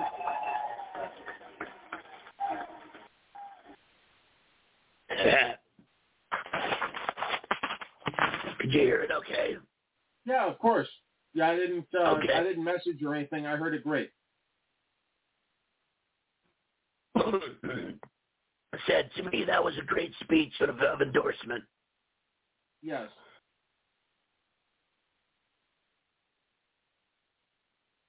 And that's what made me think too that the moment he said thank you and everything and he shook Donald Trump's hand and hugged him and they talked for a couple seconds before Donald Trump went back to the stage again.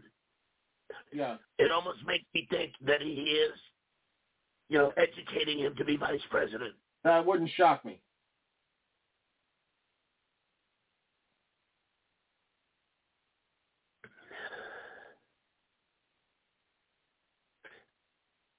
But you know, that's my take on it. So Yeah. All right. So uh, we want to uh, go ahead and handle Mr. Broccoli. uh yeah. All right. All right. So do you still have it? Do you need me to send it again? No, I'm get bringing it up right now. Give me one second. Yeah.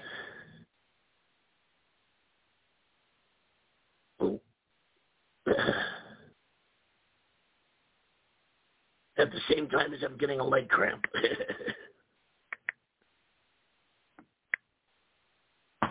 Uh,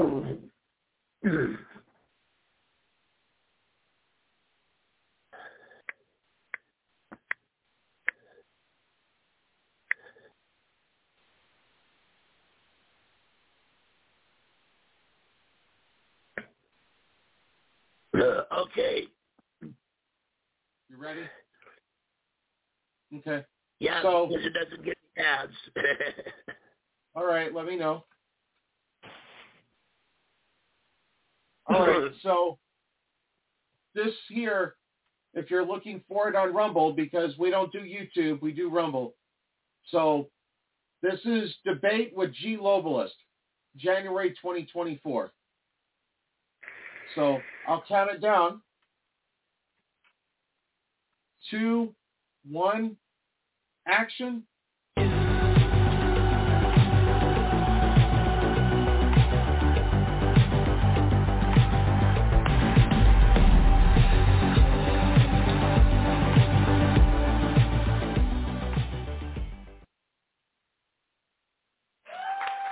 Hello everyone and welcome to another debate.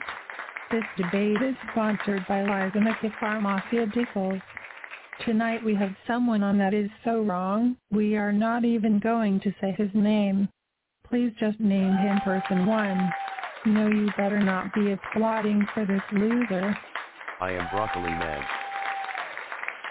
And here we have the correct way of thinking. We have the greatest voice in the world.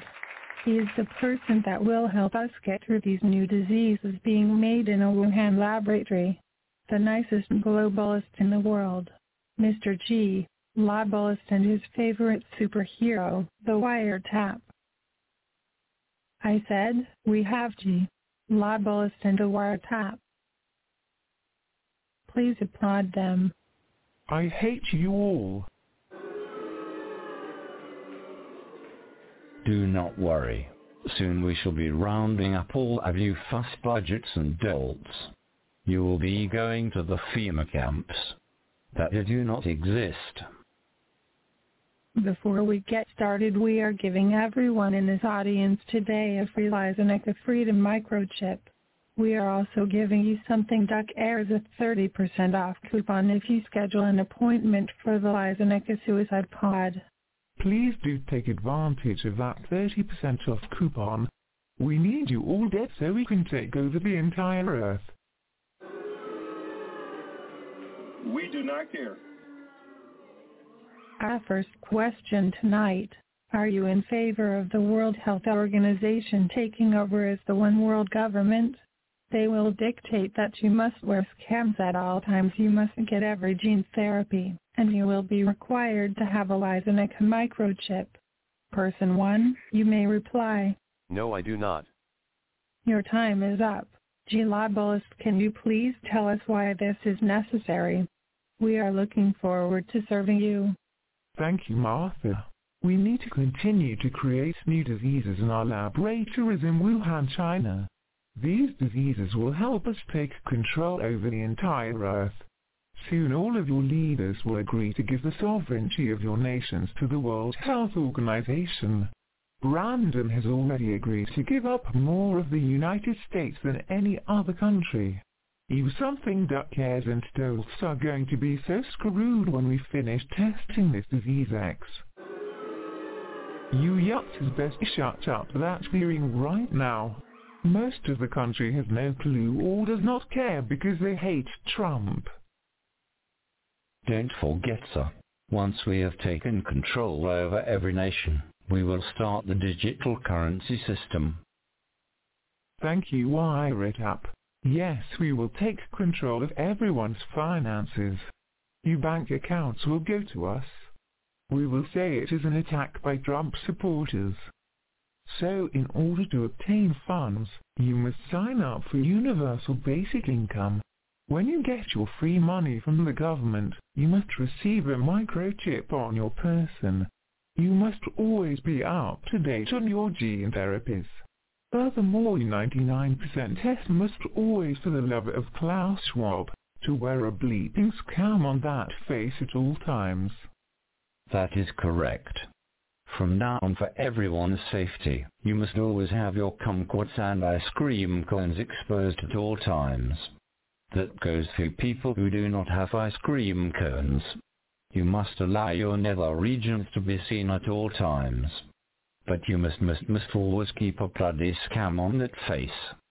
I despise his looking at all you pieces of excrement. Thank you for the great explanation. Almost 100% of the American public agree with you and you taking over everyone's lives. Brandon is the first person to run for president that is offering to take rights away. You Biznich. We are going to replace Brandon with Michael Robinson Obama. Michael Robinson Obama is a very nice lady. Why do you think that is wiretap? Brandon's poll numbers are some of the best in world history. With just over 140 million eligible voters in America, we have already printed out 167 million votes for Brandon. Isn't that more fake ballots than there are registered voters? Martha, please get some tape over that yutz's mouth. We do not want him ruining our crime syndicate. Gelobalist, why are you on Epstein's flight log over 30 times? You shut your app up right this instant or I will demand you show your kumquats and ice cream cone on this stage right this instant. I need to check your person to see if you are hiding any extra gas-powered engines inside your junk. And wiretap, you were on that flight log 52 times. I will have you know green dude. I was only the little children's. That's gross. Anyway, what do you think of Hunter Biden in Congress hearings? He should be arrested. Person 1, you need to shut your soup hole. This is for Geolibelist. Hunter Biden is a great ambassador to our decaying of the United States. If he can help us sell more crack and pantanol, then we can depopulate the United States more than tenfold. We need to replace you American useless eaters with these migrants that will simply do as they are told. I agree, Geolibelist. We need to be kinder to all these undocumented friends of Americans. I don't care about those fools. I only care about them bringing in more children for us to control.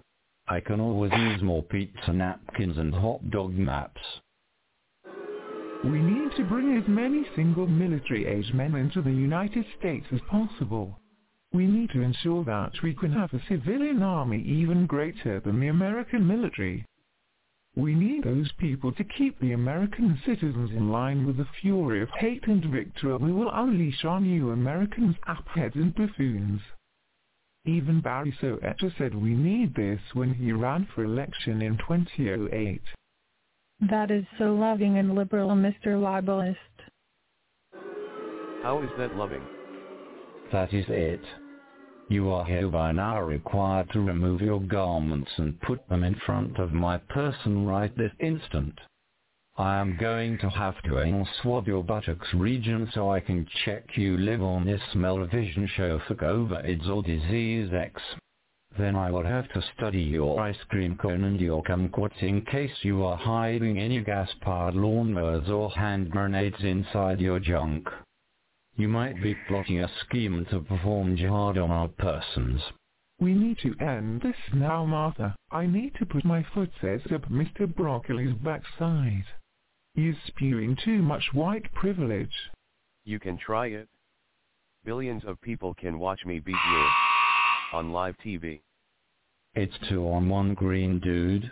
We're going to put you out to pasture just like we were to Brandon at the Democratic National Committee. Okay everyone that is it for tonight.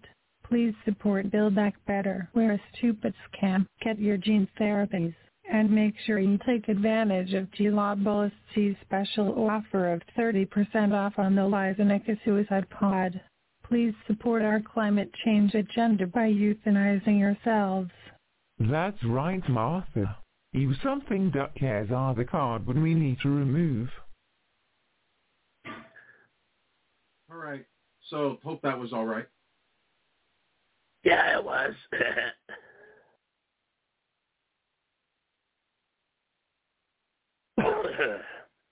all right. So what else do we feel like getting into today? Well, did you want to get in with the one topic I wanted to speak on earlier tonight? That Yeah, of course. uh, during yester uh, last Thursday's show was when this came up to me after the show, and I know it's been a week, but I still think we need to talk about it a little bit, and the fact that uh, Fauci basically told the truth in Congress, which means he lied to America and the world. Right. And actually, if you want, I can play a clip, a clip before we start talking about this. So. Oh, of course. Go for it.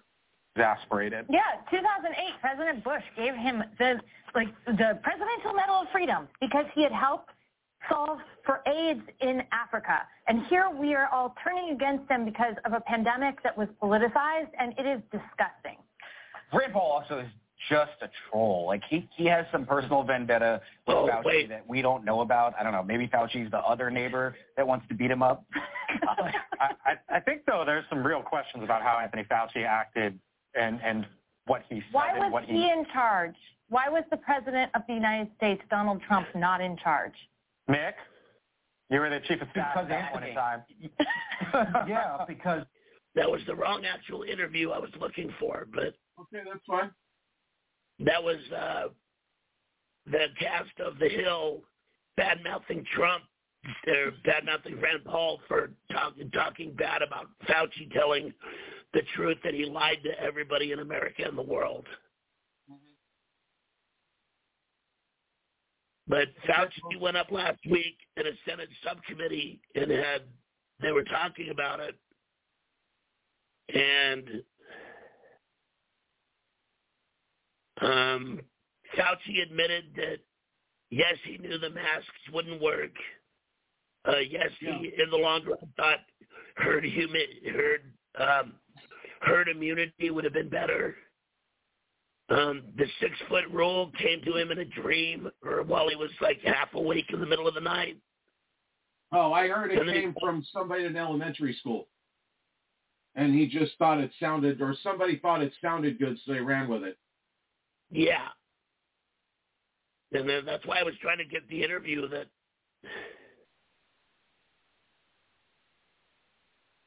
and then he admitted that, you know, the fact that the the the the, the bug should have, you know, came from Wuhan was not conspiracy. so that means he knew everything that we all said for three years. And he and he called Rand Paul a liar for sharing about it. Yes. And then turned around this last week and went, well, not all that's exactly lies by Rand Paul. Yeah. But he probably knows nothing's going to happen to him, so it doesn't matter.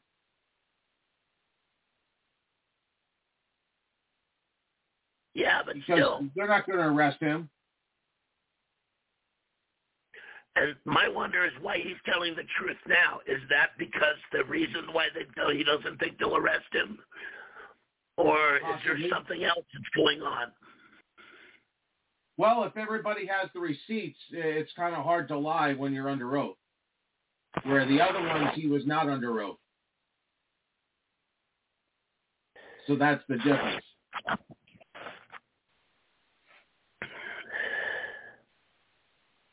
There's too many But that lawsuits. means all the lockdowns were BS. All of Yes. his little hints, ideas on how to deal with the virus were BS. The Mhm. fact that the lab leak didn't exist was BS. And he knew all of that from day one and did not tell anybody. Right, and in exchange, they, they want to go after us for misinformation regarding it, even though we told the truth. Exactly. So that that's what they're afraid of. The American government has become the biggest purveyor of fake news and, and misinformation ever.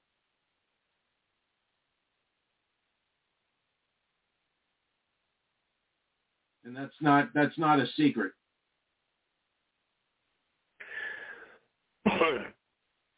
and that's what we've been saying for years after, you know, all of a sudden Fauci was involved in, you know, the virus, Yes.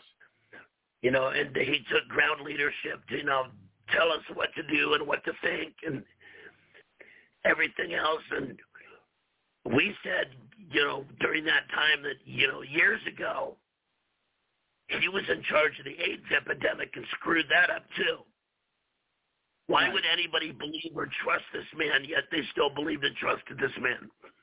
and they still to this day. Even though he he was in a congressional hearing, he's in court, he had to admit under oath that scams don't work, and yet people are still going to wear scams because the, they feel they feel that that everybody has etch a sketch head, so nobody's going to remember anything, or or they're not going to pay attention. So, Mr. I am the science became I am the BS. Yeah, you could say that. Oh, believe me, I did. oh, excuse me. Yeah, but he's uh, what's going to happen to him now is nothing. They're not going to go after him. Oh, of course not. So now's a And good time before before a real attorney general goes after him. Yeah, because this way in the long run, the, the, the new- new attorney general, you know, he could tell him, no, I talked the truth. I spoke the truth. It's like when? After he almost destroyed a country and a planet with a bug? Well, the thing is, is that Brandon can pardon him if he gets any prison sentence. Whereas if it's Oh, while Trump course. is in or anything else, then th- that's out the window.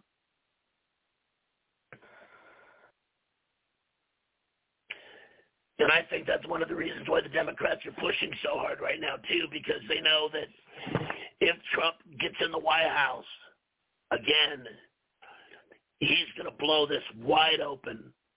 Right. That's why you have uh, you have all these nations talking about how Trump is the most dangerous man ever in the history of the world because he's going to bring down allegedly the new world order. I don't know how believable that is, but that that's how they're selling it to us.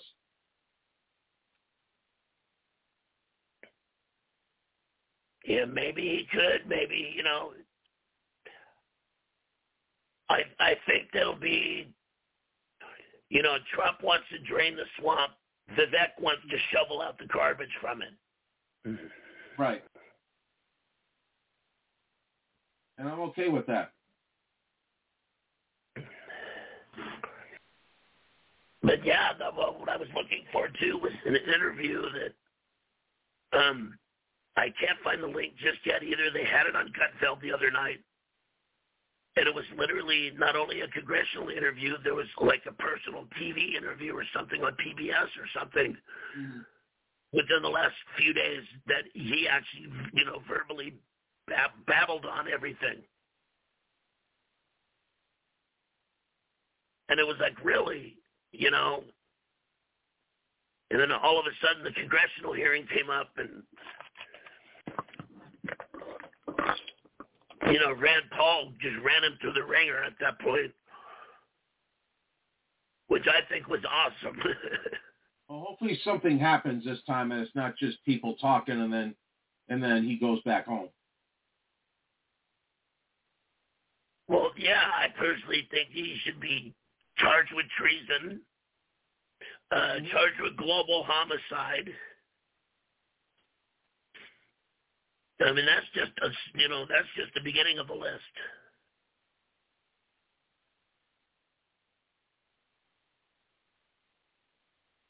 Because he flat out told everybody, you know, I am the science. I this is my word, and this is what should be done. And then everybody was like going, wait, you know, isn't this going the wrong way? And but no, I am the science. Trust me only to find out three years later that Mr. I am the science was, uh, I just made it up. Woohoo. Hmm.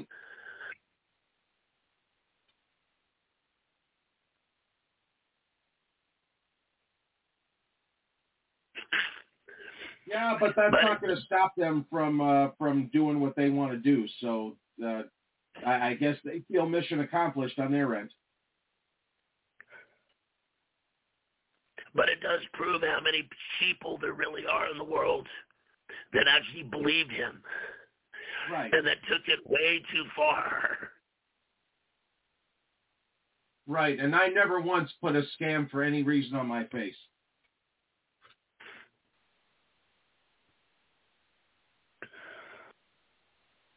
I don't care. And then you know, it, the, the funny thing is, I used to watch videos, you know, during you know COVID and you know all those the mm-hmm. couple of years that went on that we had couldn't do anything. So I spent a lot of time watching YouTube where they were doing videos of uh you know people going into grocery stores and refusing to wear scams and everything else. Yeah and they were going, "Oh, they're crazy. They want to kill people and everything." And else, it's like, wait, the people that were crazy were actually knew what they were talking about.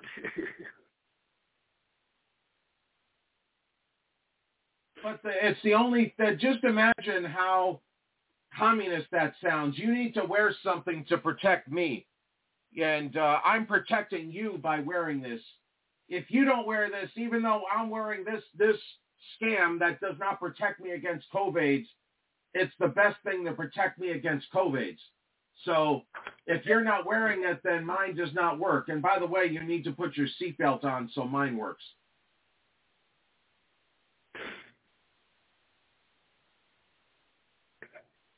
But that's the communist way of thinking, though. So therefore, they were able to, to dig those communist roots in.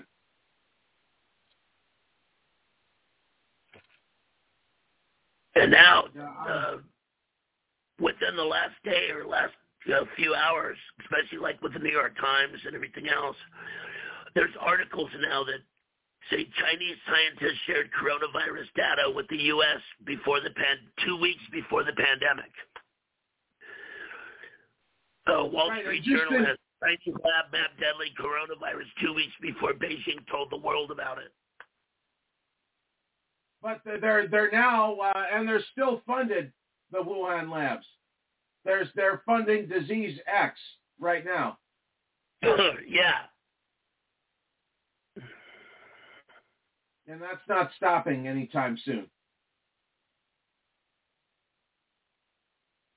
I only hear Rand Paul talking about it. I don't hear about anyone else trying to stop that. Well, because Rand Paul was on the committee for the, you know, for the, the health organization. Well, not for the WHO or the CDC, but mm-hmm. against them to make sure they were doing it the right way for the American people and everything. And, you know, have the lockdowns and everything else. So he was the one that had to constantly question Fauci all the time. Right. And Fauci just fed him a bunch of crap for three years, and now all of a sudden, you know, the truth comes out.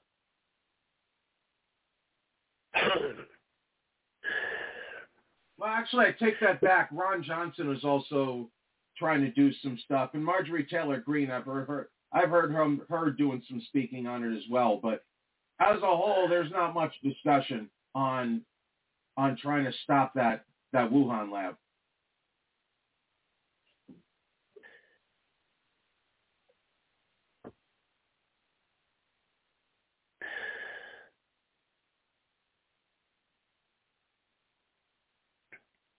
And see, that's the thing. It was the Chinese, you know, finally admitting they mapped it out two weeks before it happened mm-hmm. and stuff. And it's like, you know, I wish people could have been a little more honest three years ago.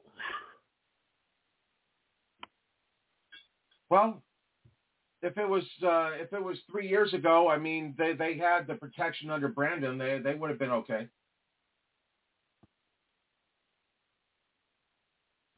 Well, I mean, four years ago now, but yeah. Yeah.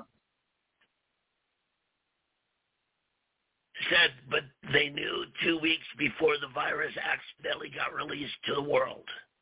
Accidentally. Yeah. I'm sure they air quoted that one. Well, you know, like I always said, they couldn't get Trump out of office by impeachment, so they tried to do it in a global way.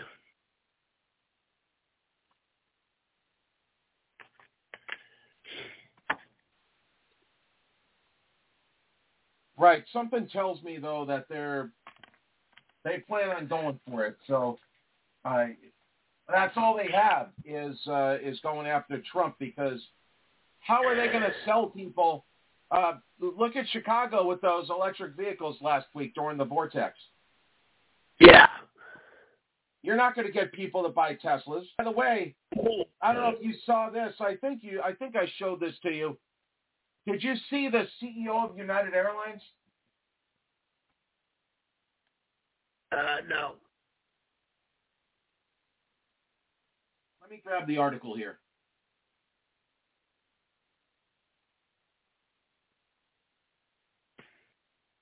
Yeah, I'm going to show it to you real quick. I thought I sent this to you, though.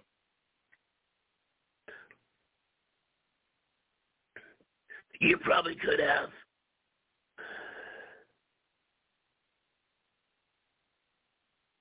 So the, the CEO of United Airlines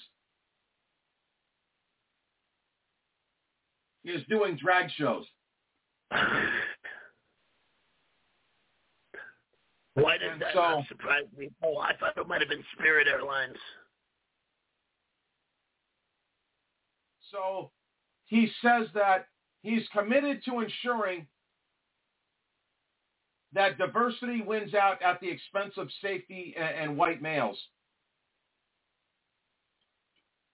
And so he said that at minimum, 50% now of their employee base is going to be uh, is going to be females and people of color. So I'm trying to understand how that's not racist.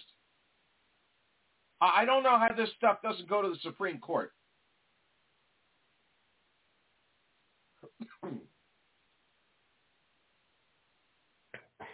Got me. That, that, to me, that sounds highly racist. But it goes further. So the airline, and I don't know if you saw this when I posted it yesterday or the day before, but they are now hiring, including pilots. They said it, being blind does not stop you from being an airline pilot. Yeah, I saw that. Being a quadriplegic will not stop you from being a pilot.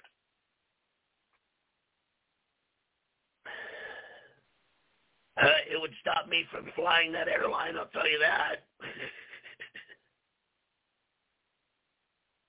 now, I like Stevie Wonder, but I don't want him flying my plane.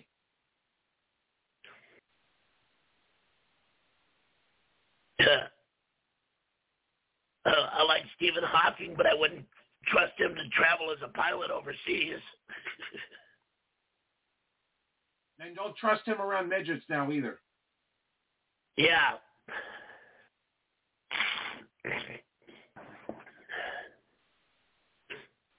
how are they going to retain customers by, are they going to just publicly say, look, come fly United Airlines. We have the most blind, uh, we have the most blind pilots you'll ever meet.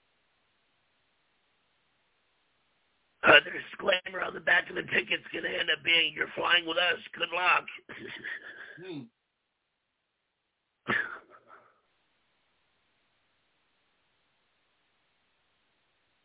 I just can't. I think that goes way beyond Bud Light. Bud Light, that's just a one by one drink. If you're if you're flying United and they're looking for blind and quadriplegic pilots, you're looking at killing hundreds of people at a time. That's worse than Bud Lighting yourself. Yes, they are. But I haven't heard anybody picking up on that just yet. I'm hoping. Someone will probably figure it out.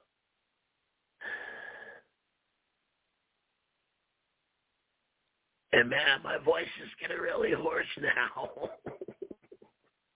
oh.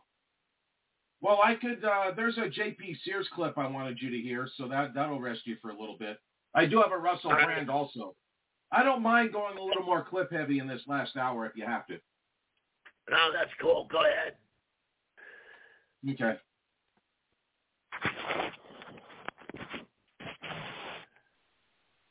All right, I'm looking for my clips right now here.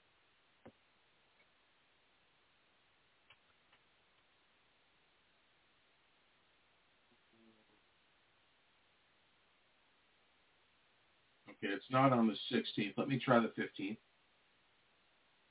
There we go. Can men get pregnant? Can men get pregnant?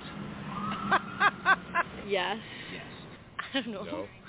No, you don't know. I don't know. I believe a man can get pregnant. Sometimes. Uh, I'm, I might have learned this in some class, I think. It depends on what they identify as. Whoa! The degeneration of the minds of university students due to their indoctrination that they're paying dearly for is breathtaking. Welcome back to the JP Reacts channel, my beautiful freedom-loving friend, where we like to call out the lies, hypocrisy, and corruption of tyrants and Satan, shine the light of awareness on woke absurdities, and highlight the amazing work of other freedom fighters. Have you heard the news? Men can get pregnant. I don't know what's wrong with me. I have repeatedly tried. I don't know if my eggs are just dried up or I need some pregnancy hormonal in vitro ingestination, whatever it's called. But I've been having trouble. There is a stark contrast between this person, James Klug, shout out. By the way, you can see his channel here. This is an excellent video. We'll see Can Men Get Pregnant? UPenn Students versus Street on James Klug's YouTube channel. So shout out. It's a great video. So he goes around at UPenn University, and uh, what the hell was her name? Liz Magill. See you, lady. You're fired. But anyway, asking UPenn students, can men get pregnant? He's not leading them. He's just asking the question. And you'll see a stark contrast of answers compared to when he's walking around the streets asking quote unquote regular people if men can get pregnant. The contrast makes the indoctrination which degenerates the minds of young people at universities glaringly obvious. So let's take a look. And by the way, let me know in the comments. Do you think men can get pregnant? yes, I do. Then why don't men get pregnant? I don't know. It is, it is not. What's going on, everyone? James Klug here. Today I'm in Philadelphia, and we're going to ask college students if men can get pregnant, and then ask the same question to average people on the street. This should be a good time. Let's go talk to some people. Shout out to myself for dropping out of college after three months. And by the way, that three months, I, I very rarely went to college. I, I found it insanely boring. And now looking back, I could see I had the ability to have an inability to learn about things that did not have a purpose.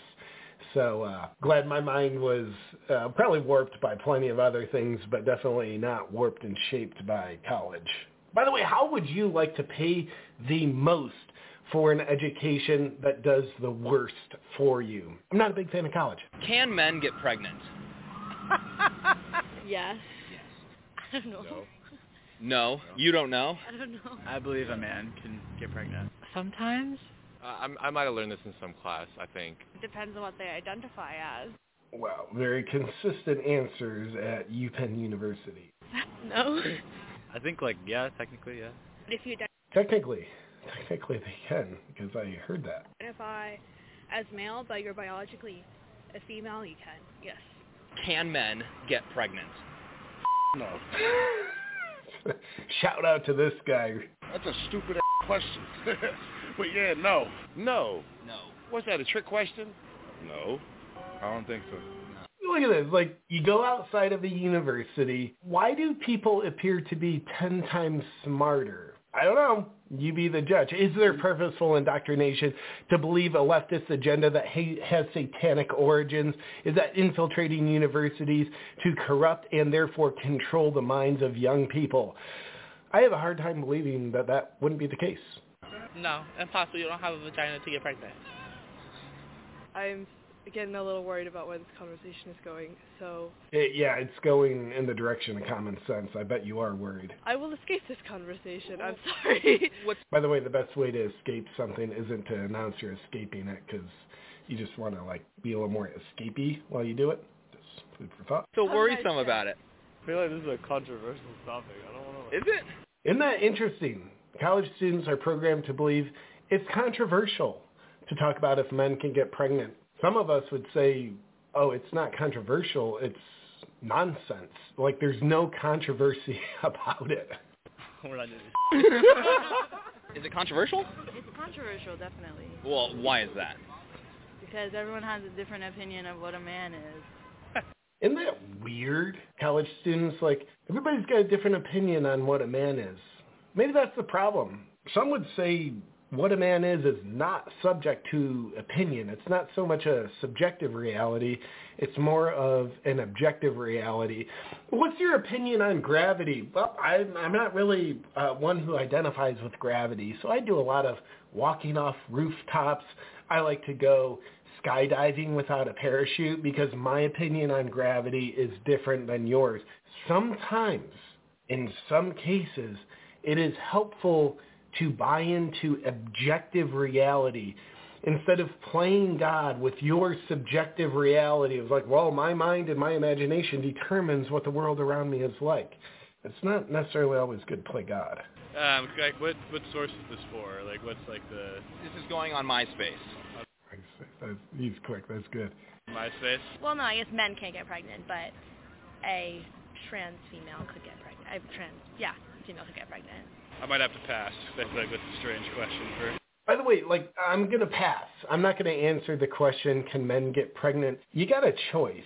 Bravery or obedience. Like it, it would take next to no bravery to just say what you know to be true. No, men can't get pregnant. That you're not a soldier on the battlefield, putting your brother over your back, taking gunfire, taking him to safety, that takes a lot of bravery. But the idea of like, can get men get pregnant? No. That's like point one ounce of bravery. And there's so much conditioning for obedience. A lot of people are even scared to have that little amount of bravery expressed through their words and actions. At least in the current times, you know. Who might have been. Trans female could get pregnant? Identify with Yeah. a man who. Wait, did I say that wrong? I don't know. I might have. Come on. It's weird how Orwellian speak is like a little bit hard to track because it doesn't necessarily go in a straight line direction of truth. It's just like, oh, backwards is lies, deception. We okay, we have to say the opposite of what reality is, as though that is reality. That's kind of hard to track. Come on, you know that. Come on, man. You a man, right? Yes, sir. Can you get knocked up? No, sir. All right, then why would you ask me something crazy like that? It is a little crazy. Oh, you mean because trans people say that they can do that? No. What do you, men? How can men get pregnant? You haven't gotten pregnant? No. I mean, It- It's just great when you hear someone who's not brainwashed. Like, no, what, what is wrong with you? Why would you ask me that? I mean, if there is a trans man who was assigned female at birth, I'm not a professional on gender studies in any way. I guess, in my opinion, like, um, you don't have to be biologically like biologically male to be a man, and so yes, men can get pregnant. You said you said yes. Well, I feel like, well, yeah, I feel like technically yes. Like that's just like a fact, right? Wow. Technically, yes. That's just a fact, right? That men can get pregnant. That speaks to the absurd amount of brainwashing, how deep it's infiltrated the minds of young people at universities. And, and this is a, a pretty good study because you can see in the bottom left corner, just, you know, if you don't recognize that's a college campus, anytime he's talking to a college student or talking to someone on the street, a non-college student, the stark contrast of someone like, yeah, like, I mean, it, it's a fact that men can get pregnant, right? That is some deep, profound brainwashing. Like to whoever wrote that brainwashing script and supplies the propaganda into Hollywood, the intimidation of woke culture to make you believe it, hats off to them. That's actually very impressive brainwashing. Might be satanic, but it is impressive. Though it's impressive, I don't condone it. Can men get pregnant? Like yeah, like like technically they are able to, right? You and I, we're, we're not. We can't get pregnant. no, no, no. Do you mean like is it right to or? You mean technically men can get pregnant? Well, yeah. You know, I'm talking to college students today. Some of them are saying absolutely yes. What's going on there? I don't know. This world's going to hell. That's all I know. I, I think those are some wise words. Like college students are saying yes. Why? Why would that be? The world's going to hell. I don't think the world is going to hell, but I think there is a hellish, satanic agenda that a virus, if you will, a pandemic of a mind virus that is running rampant at college campuses. I don't see how they can physically get pregnant. I have no idea. I've never heard of that ever. What on earth is going on there? Yeah, I'm not sure, man. I never. I don't think that's real. It's what you call an illusion. I call it um, a delu- uh, illness of the mind. Wow, that's not politically correct, but I would dare say it's correct. An illness of the mind to believe that men can get pregnant. Would it be an illness of the mind to believe gravity isn't real because you identify as a levitating person? Someone who's tripped out of their mind jumping off a roof because they think they can fly. Is that an illness of the mind? I would dare say so. The nature of what's going on with media and everything else. They've they've they've grown accustomed to whatever it is, and and so yeah, they probably they can believe that they could get pregnant, but the reality is they can't. Men don't have the necessary parts in order to carry a child to term. Let's Is that true? Men don't have the necessary parts to carry a child? Is that right? Oh, that's wrong? Okay. This guy's a Trump voter. I know it's a hot topic. I would say they're a little bit confused, but um, obviously it's tough to say, especially in this the campus. Like, it's not tough to say, actually. Maybe they are thinking of male seahorses. Male is also female seahorses. How does that work? I'm not. I'm not that caught up on my seahorse uh, fun facts. I'm not really either. Yeah, I but we do know something along those lines. There is uh, some rationalizations going on. I've heard this before. You know, like hey, hey uh, like male seahorses, they can get pregnant, and I think another species of fish can as well. Like two species out of like millions on Earth, like they can do it. So like we are that. We are also seahorses because they do that, and we want to pretend we do that. So like we're, I mean, we're more seahorse than we are person, aren't we? Something along those lines, yeah. Uh, well, I guess that there's the debate that you could say, okay, like, are you considering it on a basis of gender or sex? And if you're saying a man based on gender could get pregnant, then I think so. But based on sex. So I guess it's people's definition of that. I wouldn't want to have a baby as a man. Now that would be how would that work? I don't know. I don't know either. Hey Kevin, uh, start a fund to prevent my son from going to college. It's going to be pretty important. Trans people do and can experience. No, maybe they are women who identify as men. Does that make them men? If they believe they're men, then sure. So you think maybe that's what some people are bringing up today when it comes to yes, men can get pregnant? Is there women that think that they're men that are getting pregnant? Not that they think they're men, that they identify as men. What's the Which? That makes it so. Like these women, they don't think they're men. They identify as men, and that makes it so. According to her, and like whatever studies or woke culture she's been exposed to at uh, UPenn, it's like I, I could say, I think I'm a billionaire. Well, JP, that doesn't make you a billionaire. Well, you know what? I identify as a billionaire. You're a billionaire. Let me see. So we've established scientifically I identify as a billionaire. Why does my bank account not validate this? Hey Kevin, I said I I identify as a billionaire. How come there's not billions in my bank account? It's almost like this doesn't work. because thinking implies that they're not actually men. Does identifying as a man also imply that as well? No. Like if if if they were a man, wouldn't you just not say that at all and you just say they're a man? Sure. Well, there you have it. Nice snapshot of how the minds of university students work when it comes to the idea of can men get pregnant versus the minds of normal people, not indoctrinated people, and I would dare say the best and brightest of society who have not gone through the sewage system that is universities. Pretty interesting contrast how their minds work. And again, shout out to James Klug for this uh, really great video showing the contrast. With that said, my dear freedom-loving friend, I'm just an idiot. Please let me know in the comments, truly, if men can get pregnant or if this is just a wise tale. I appreciate you watching this video. Look forward to seeing you on our next one. But first, I have something I want to tell you about. One of the most beneficial practices in my health routine. Trump stormed All right. So uh, if you wanted a comment, now's a good time. Uh, was that JP Reacts? Yes. You know, for the longest time when he was doing videos, sarcastic videos about, you know, liber- how liberals think, I didn't realize how much of a Republican he was. I thought, I mean, he plays the part of a liberal so well. Yeah.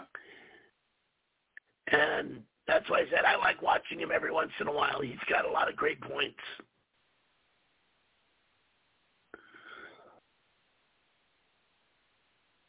He makes so me I have a. Uh, go ahead and finish your point there, but after when you when we get done, there's a Russell Brand clip that's going to take us out to the end. Oh, I was done. Go ahead with Russell.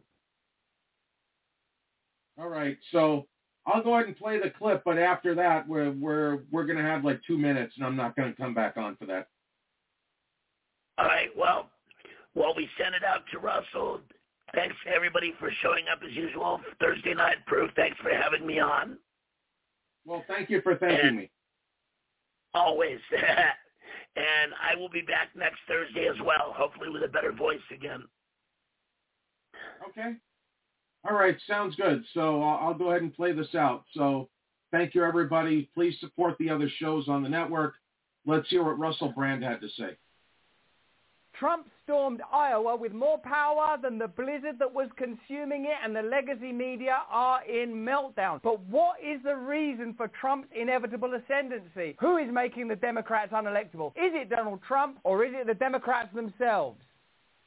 Hello there, you awakening wonders. Thanks for joining us on this voyage to truth and freedom. And amidst the blizzards of Iowa, Trump stands triumphant. Difficult to say that he is not popular in Iowa after an astounding victory like that. Very curious as well the nature of Trump's victory speech. It is a definite modulation. Gone is the bombast and casually attacking, dissing and cussing Donald Trump. The more conciliatory Nikki Haley did well. Vivek's a good guy, Donald Trump. Extraordinary. The legacy media are falling apart, assuming that Trump 2024 is an inevitability. How can they maintain that Joe Biden, visibly waxen and cadaverous before our eyes, can oppose this force? Iowa seems to be the beginning of the end for Biden. Ten months to go yet, but it seems like an insurmountable surge of popularity. Is Trump the biggest threat American democracy faces, or is he an inevitability of institutional corruption, banality, and hypocrisy? Interject. I'm sorry, I just have to do a little bit No. of business just for a second.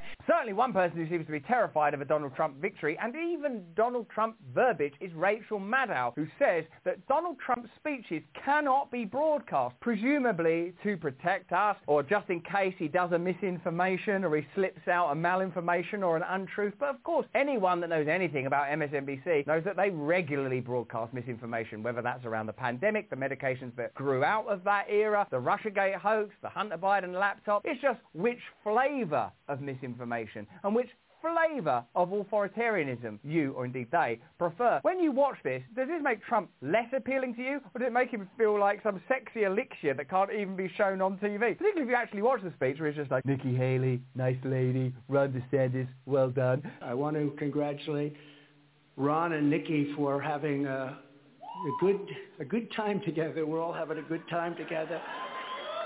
And uh, I think they both actually did very well. Very smart people, very capable people. It's not like he's saying, smash the state, fight the power, blah, blah. At this point in the evening, the projected winner of the Iowa caucuses um, has just started giving his victory speech.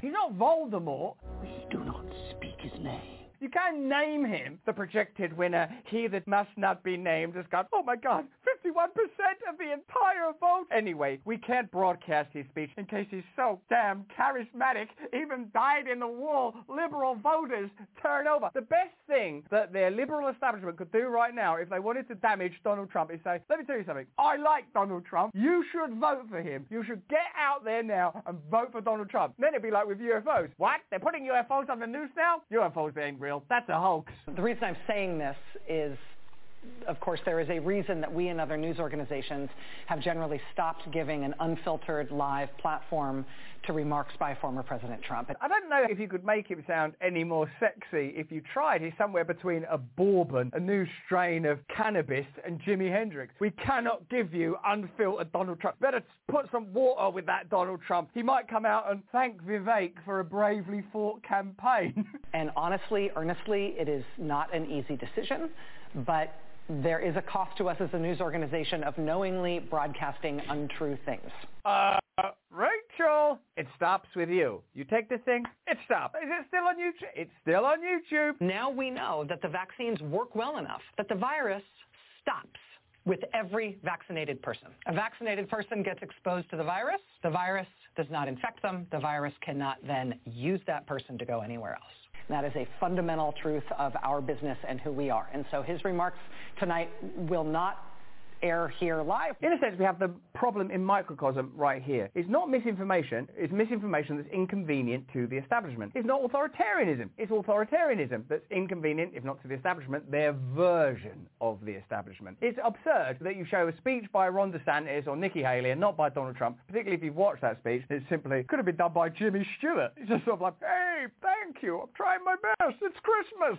We will monitor them um, and let you know about any news that he makes. Also, you're giving him so much power. Even like if I was advising strategy, don't say he makes news. Don't say he's so sort of sexy and cool. If he's on the, you're making him into an outlaw, you lunatics. You're making him more appealing than ever. Stop indicting him. You're indicting him all the way to the White House. It's because the basis of his candidacy is he's running against politics. Right. He's running against politicians. He's running against policy. He's running against the whole idea that a Congress does a thing. In a way, I actually agree with that. And I also feel that why would you not analyze, why would you not scrutinize with the same degree of disdain the activity within the Biden administration? Why would you not say possibly the reason that people are against politics, policy, the function of Congress is because there has been so much corruption, so much deception. How do we feel about the ongoing vilification of Donald Trump because like, oh, those kids in cages, when we find out that Barack Obama built those cages? How can we deal with the constant vilification of Trump because build a wall, build a wall, build a wall, when Joe Biden's gonna build that wall anyway? The whole thing seems like like he's hysteria, tribalism, favoritism, an inability to face the emergent id of the angry working American people. And why are they angry? Why are they angry? It's because of this stuff. In a country that has a strongman leader. Yeah, right, yeah. He's running for, a, for, for a, a, a situation in which he is the leader. There is no government. There isn't a policy process. It's weird though, because Donald Trump has actually been president for four years. So there is data available, some of which we'll share with you, about what actually happened while Donald Trump was in office. He didn't go, right, you're all under arrest. Okay, Don Lemon, you're out. You know, I mean, people weren't lined up against the wall. What happened was, is mm. there was a rise in some jobs. There was a fall in unemployment, broadly comparable to the preceding Obama administration. There was a lot of late night talk show riffs and gags. It's very difficult, if you ask me, to make significant change within the turgid system of conventional American politics. That's certainly my position, is it's, you're not going to change it that much because there's so many layers of infrastructure. Indeed, Martin Gurri, who's a brilliant source on this, and a liberal Democrat, broadly speaking, he wrote the amazing book, The Revolt of the Public, said,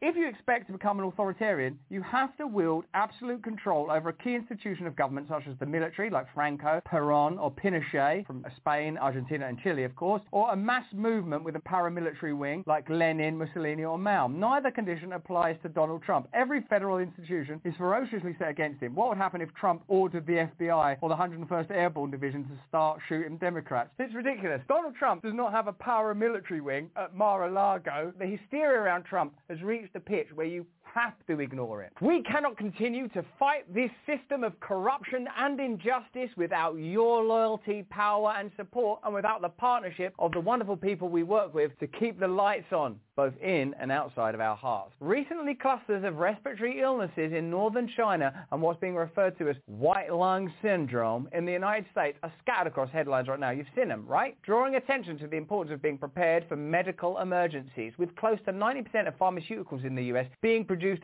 outside of your country, what happens when the next global crisis strikes? It's disease X and you ain't got no medicine, baby. Countries clamp down on exports. You know that. They stockpile. The price of drugs rise and the pharmacy shelves in America end up barren is already starting to happen. Well, the wellness company's medical emergency kit has got you covered for times like this.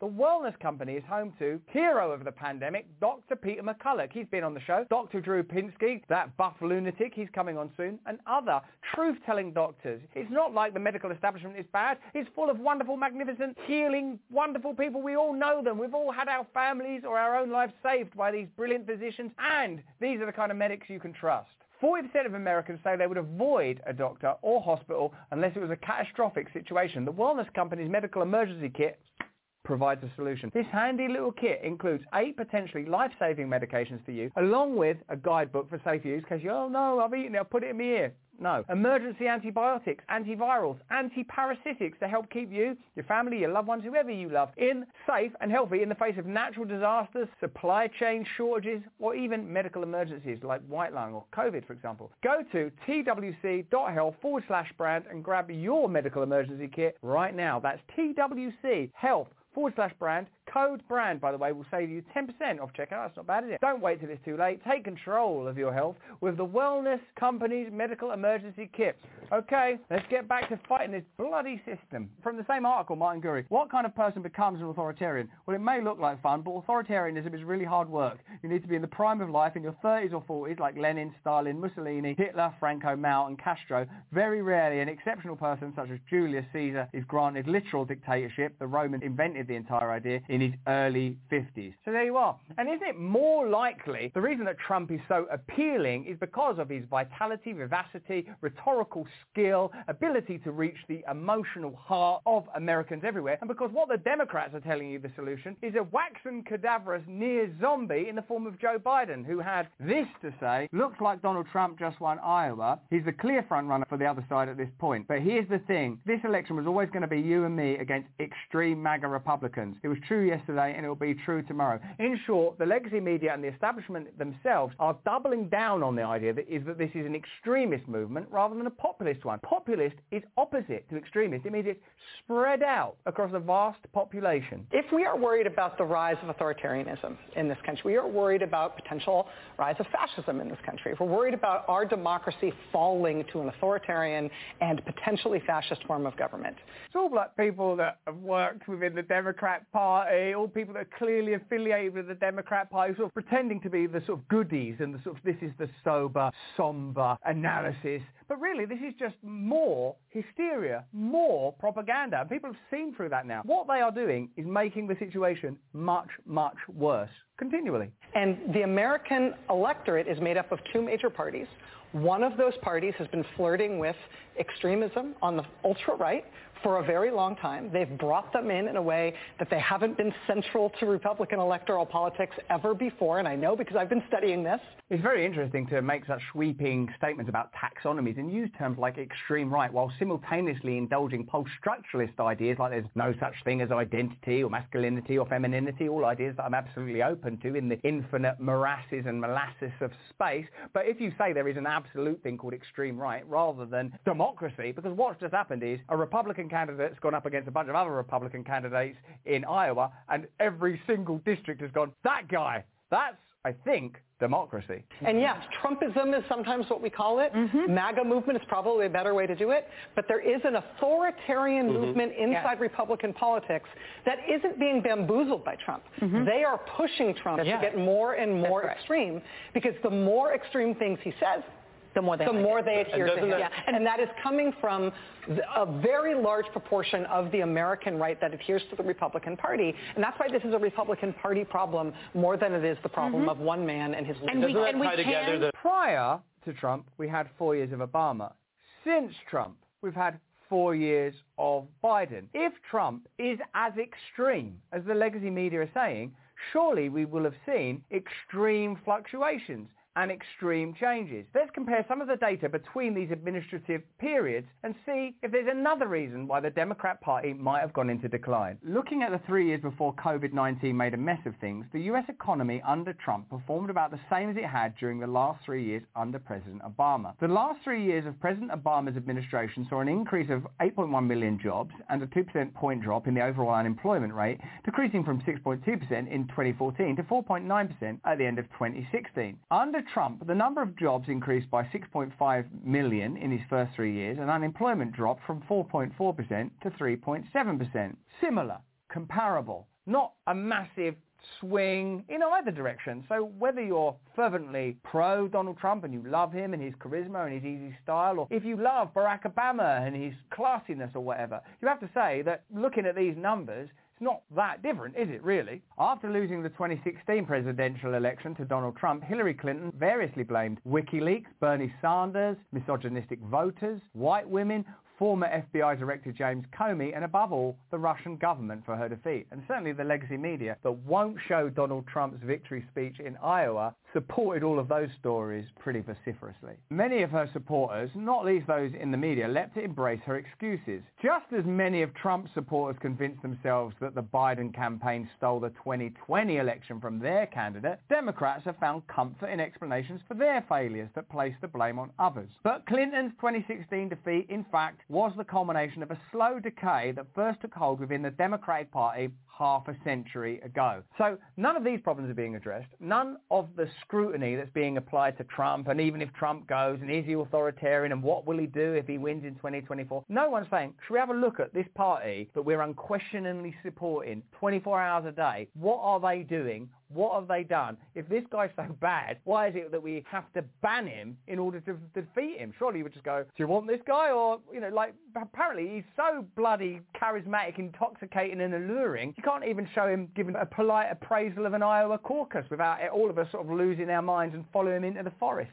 The Democrats today are increasingly becoming a party of upwardly mobile professionals and creatives. The party has shed much of its traditional working class base, which has started to show up in its legislative priorities. When you look at that panel of people, do you think, oh, these are working class Americans, these speak to ordinary working class people? When you see Rachel Maddow or Jen Psaki, I don't know anything about their backgrounds, they might be from blue collar backgrounds, they might, but they don't appear to be talking about, I don't know, fuel costs or infrastructural failure or the deterioration of American society or many of the issues that, from what I gather, concern ordinary American people. The white working class exodus from the party has been particularly severe, putting states like Ohio, which former President Barack Obama won twice, out of reach for the party. In 2020, less than a third of white working men, the very backbone of the old New Deal coalition, voted for Biden. And that was an improvement over the meager 23% of white working men who backed Hillary in 2016. In the 1990s, the Democrats were in freefall. After losing the biggest landslide election in American history to Reagan, they had suffered 12 straight years of Republican control of the White House. Much of their industrial, white working class base had defected to the GOP, alienated both by the cultural radicalism of the new left professional activists who had commandeered the party's intellectual infrastructure and by a democratic economic ideology that was increasingly indistinguishable from that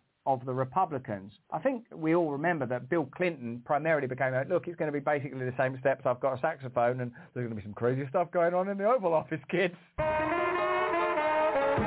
Desperate for a new strategy, Democratic operatives formed a centrist pro-business network called the Democratic Leadership Council to build the Democrats back into a nationally competitive political party again. Similar things happened in our country under Tony Blair. And similarly, it's created a kind of homogenized political space where no one feels that they really identify, I think, with either party. I don't think there's anyone that's passionate about, like, I really love them. There is no British equivalent to Trump even, where you go, oh, this guy really is speaking to ordinary British people. It's just a banalised space of career politicians who you feel would prefer to be at Davos than in Parliament. The DLC sought to co-opt the Republicans on economic growth and free trade while countering the New Left's radicalising influence on the party's social and cultural agenda. The DLC found a perfect champion in Bill Clinton when he wasn't on holiday. Clinton was a free market true believer with enough affinity to the politics of the 60s to bring the new democratic intelligentsia under his wing. As a candidate that corporate CEOs and former student revolutionaries alike could get behind, Clinton forged a new electoral majority and brought the Democrats back into the White House. And as from an outsider's perspective, it seemed like, oh, this guy is really charismatic and good in front of a camera and people seem to like him, rather than this person is invested in serving American people. It was part of the show businessification of American and subsequently British politics where, oh, as long as you've got someone who's good on camera and sounds alright, it doesn't really matter what they believe in. And I think that Clinton was like that,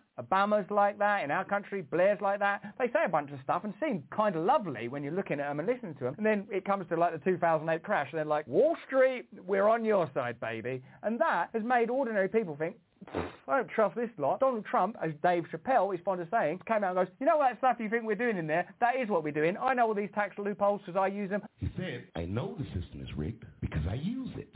I said, God damn. All of her donors use them. You're like, oh my God, this is amazing. If you can't see why that would be appealing after the preceding 20 or 30 years, then that's a deep strain of myopia that is a much more likely the problem than Donald Trump's evident charisma. In office, however, Clinton bungled his careful balancing act. In his campaign, he had purported to speak for the forgotten middle class, but as president, he seemed to speak more loudly for Wall Street. He pushed for NAFTA, the founding of the World Trade Organization, financial deregulation, and permanent normal trade relations with China. China. China. In part thanks to Republican overreach, Clinton persevered through two terms in the White House. But his new Democrat rebrand did nothing to bring white working class voters back to the party. Eight years later, Barack Obama met and even surpassed Clinton's electoral success, but likewise failed to stem the blue-collar bleeding for the long term. And again, in office, doubled down on the betrayal of ordinary people, legislated for and governed for elite and establishment interests. And the kind of perspective that you probably have and that I have is of like, you can't trust these people. And when Rachel Maddow says they're anti-political candidates, that's why that's happened. Because I made my bones publicly in my country, the UK, saying there's no point voting for anyone on a political TV show. You can't trust any of them. They're all the same. I basically said that. Why vote? We know it's not going to make any difference. We know that already. I say when there is a genuine alternative,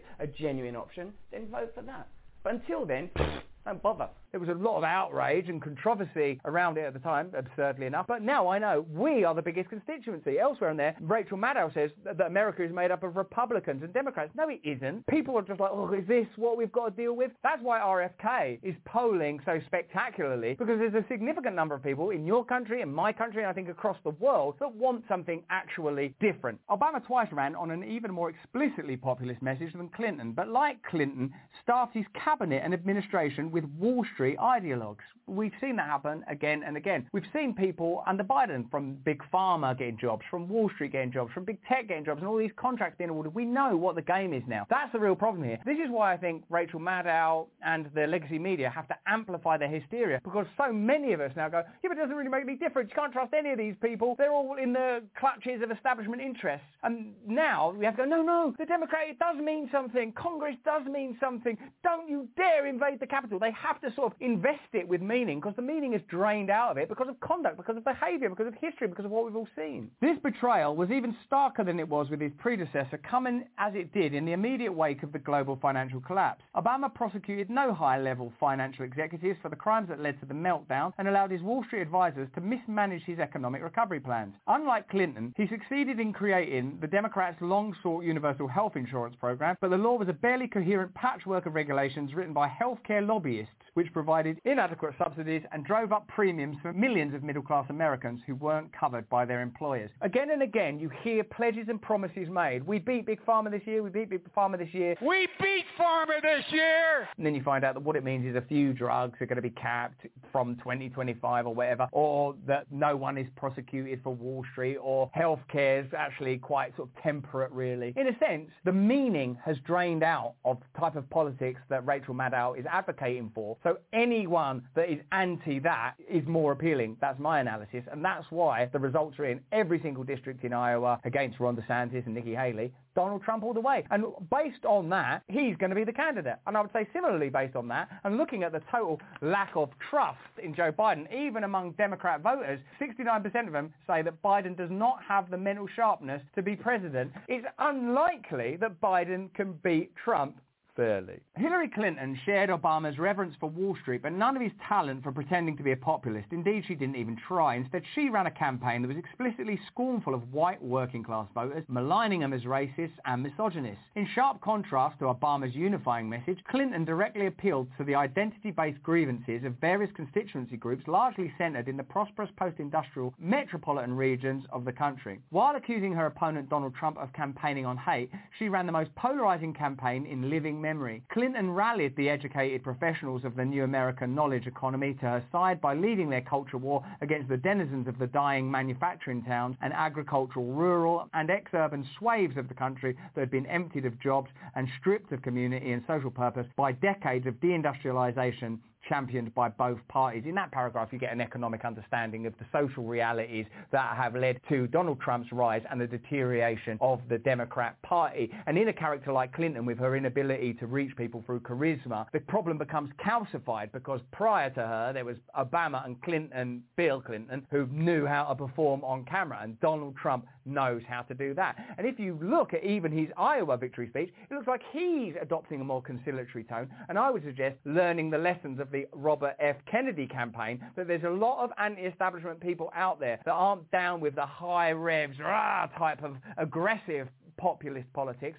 but are open for a kind of convivial, conciliatory, statesman-like return to anti-establishment populism that's somewhat more inclusive. Certainly that seemed like a different side of Donald Trump in that speech. She couldn't have been a more useful foil for Trump if she had tried. While frequently spilling over into hyperbole or even outright bigotry, Trump merely played the other side of the culture war Clinton was waging. He lambasted the professional class's moral crusades on immigration, race and criminal justice as cynically as Clinton celebrated them. But he also excoriated the free market orthodoxies of both parties, a critique that resonated with every working and middle-class voter who had lived through the Great Recession. Trump embraced protectionism and an industrial policy to restore American manufacturing. He rallied against the cultural elite, especially their loudest spokespeople in the media, and white working class voters, including ones who had voted twice for Obama, rewarded him for it. This isn't the kind of analysis that you see on legacy media, is it? Because it's inconvenient. And one of the things I've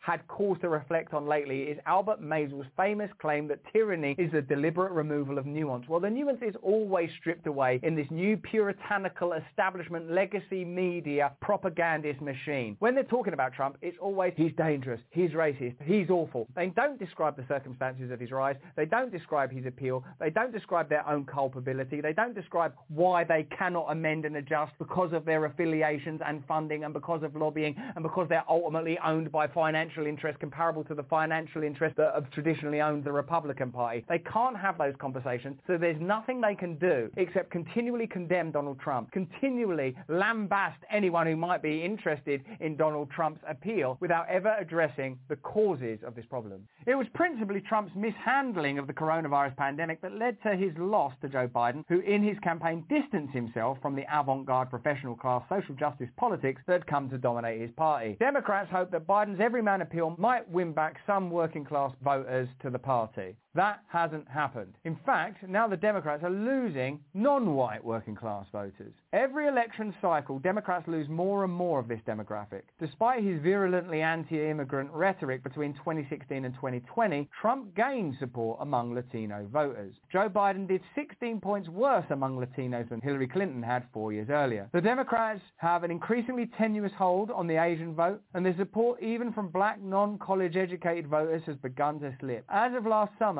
Biden fell short of earning the support of a majority of non-white voters without a college degree. A third of these voters preferred Trump. Today, the Democrats and the Republicans are virtually tied in voters' perception of which party is best for the middle class. Americans as a whole no longer take the Democrats for granted as the party that fights for ordinary people and are just as likely to regard the Republicans as such. This is a historical sea change. So you have a historical result in Iowa where Donald Trump, the most indicted president in history, is on the rise. You have a Democrat party that is flailing. You have a legacy media that is unwilling and unable to offer a mea culpa. You have a Democrat party that's unwilling to give a meaningful and viable candidate at this point. So the way things look after the Iowa caucus is Trump victory 2024. But that's just what I think. Why don't you let me know what you think in the comments below? Remember, you can support our work and our content by becoming a member of our Awakened Wonders Locals community. There's a link in the description that shows you how to do that. Join us if you can, but more important than that, please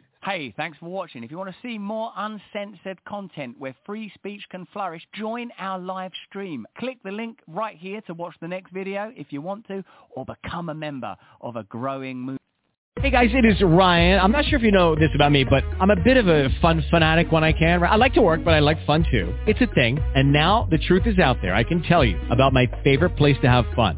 Chumba Casino. They have hundreds of social casino style games to choose from with new games released each week. You can play for free anytime, anywhere and each day brings a new chance to collect daily bonuses. So join me in the fun. Sign up now at ChumbaCasino.com. No purchase necessary. VGW. Void were prohibited by law. See terms and conditions. 18 plus.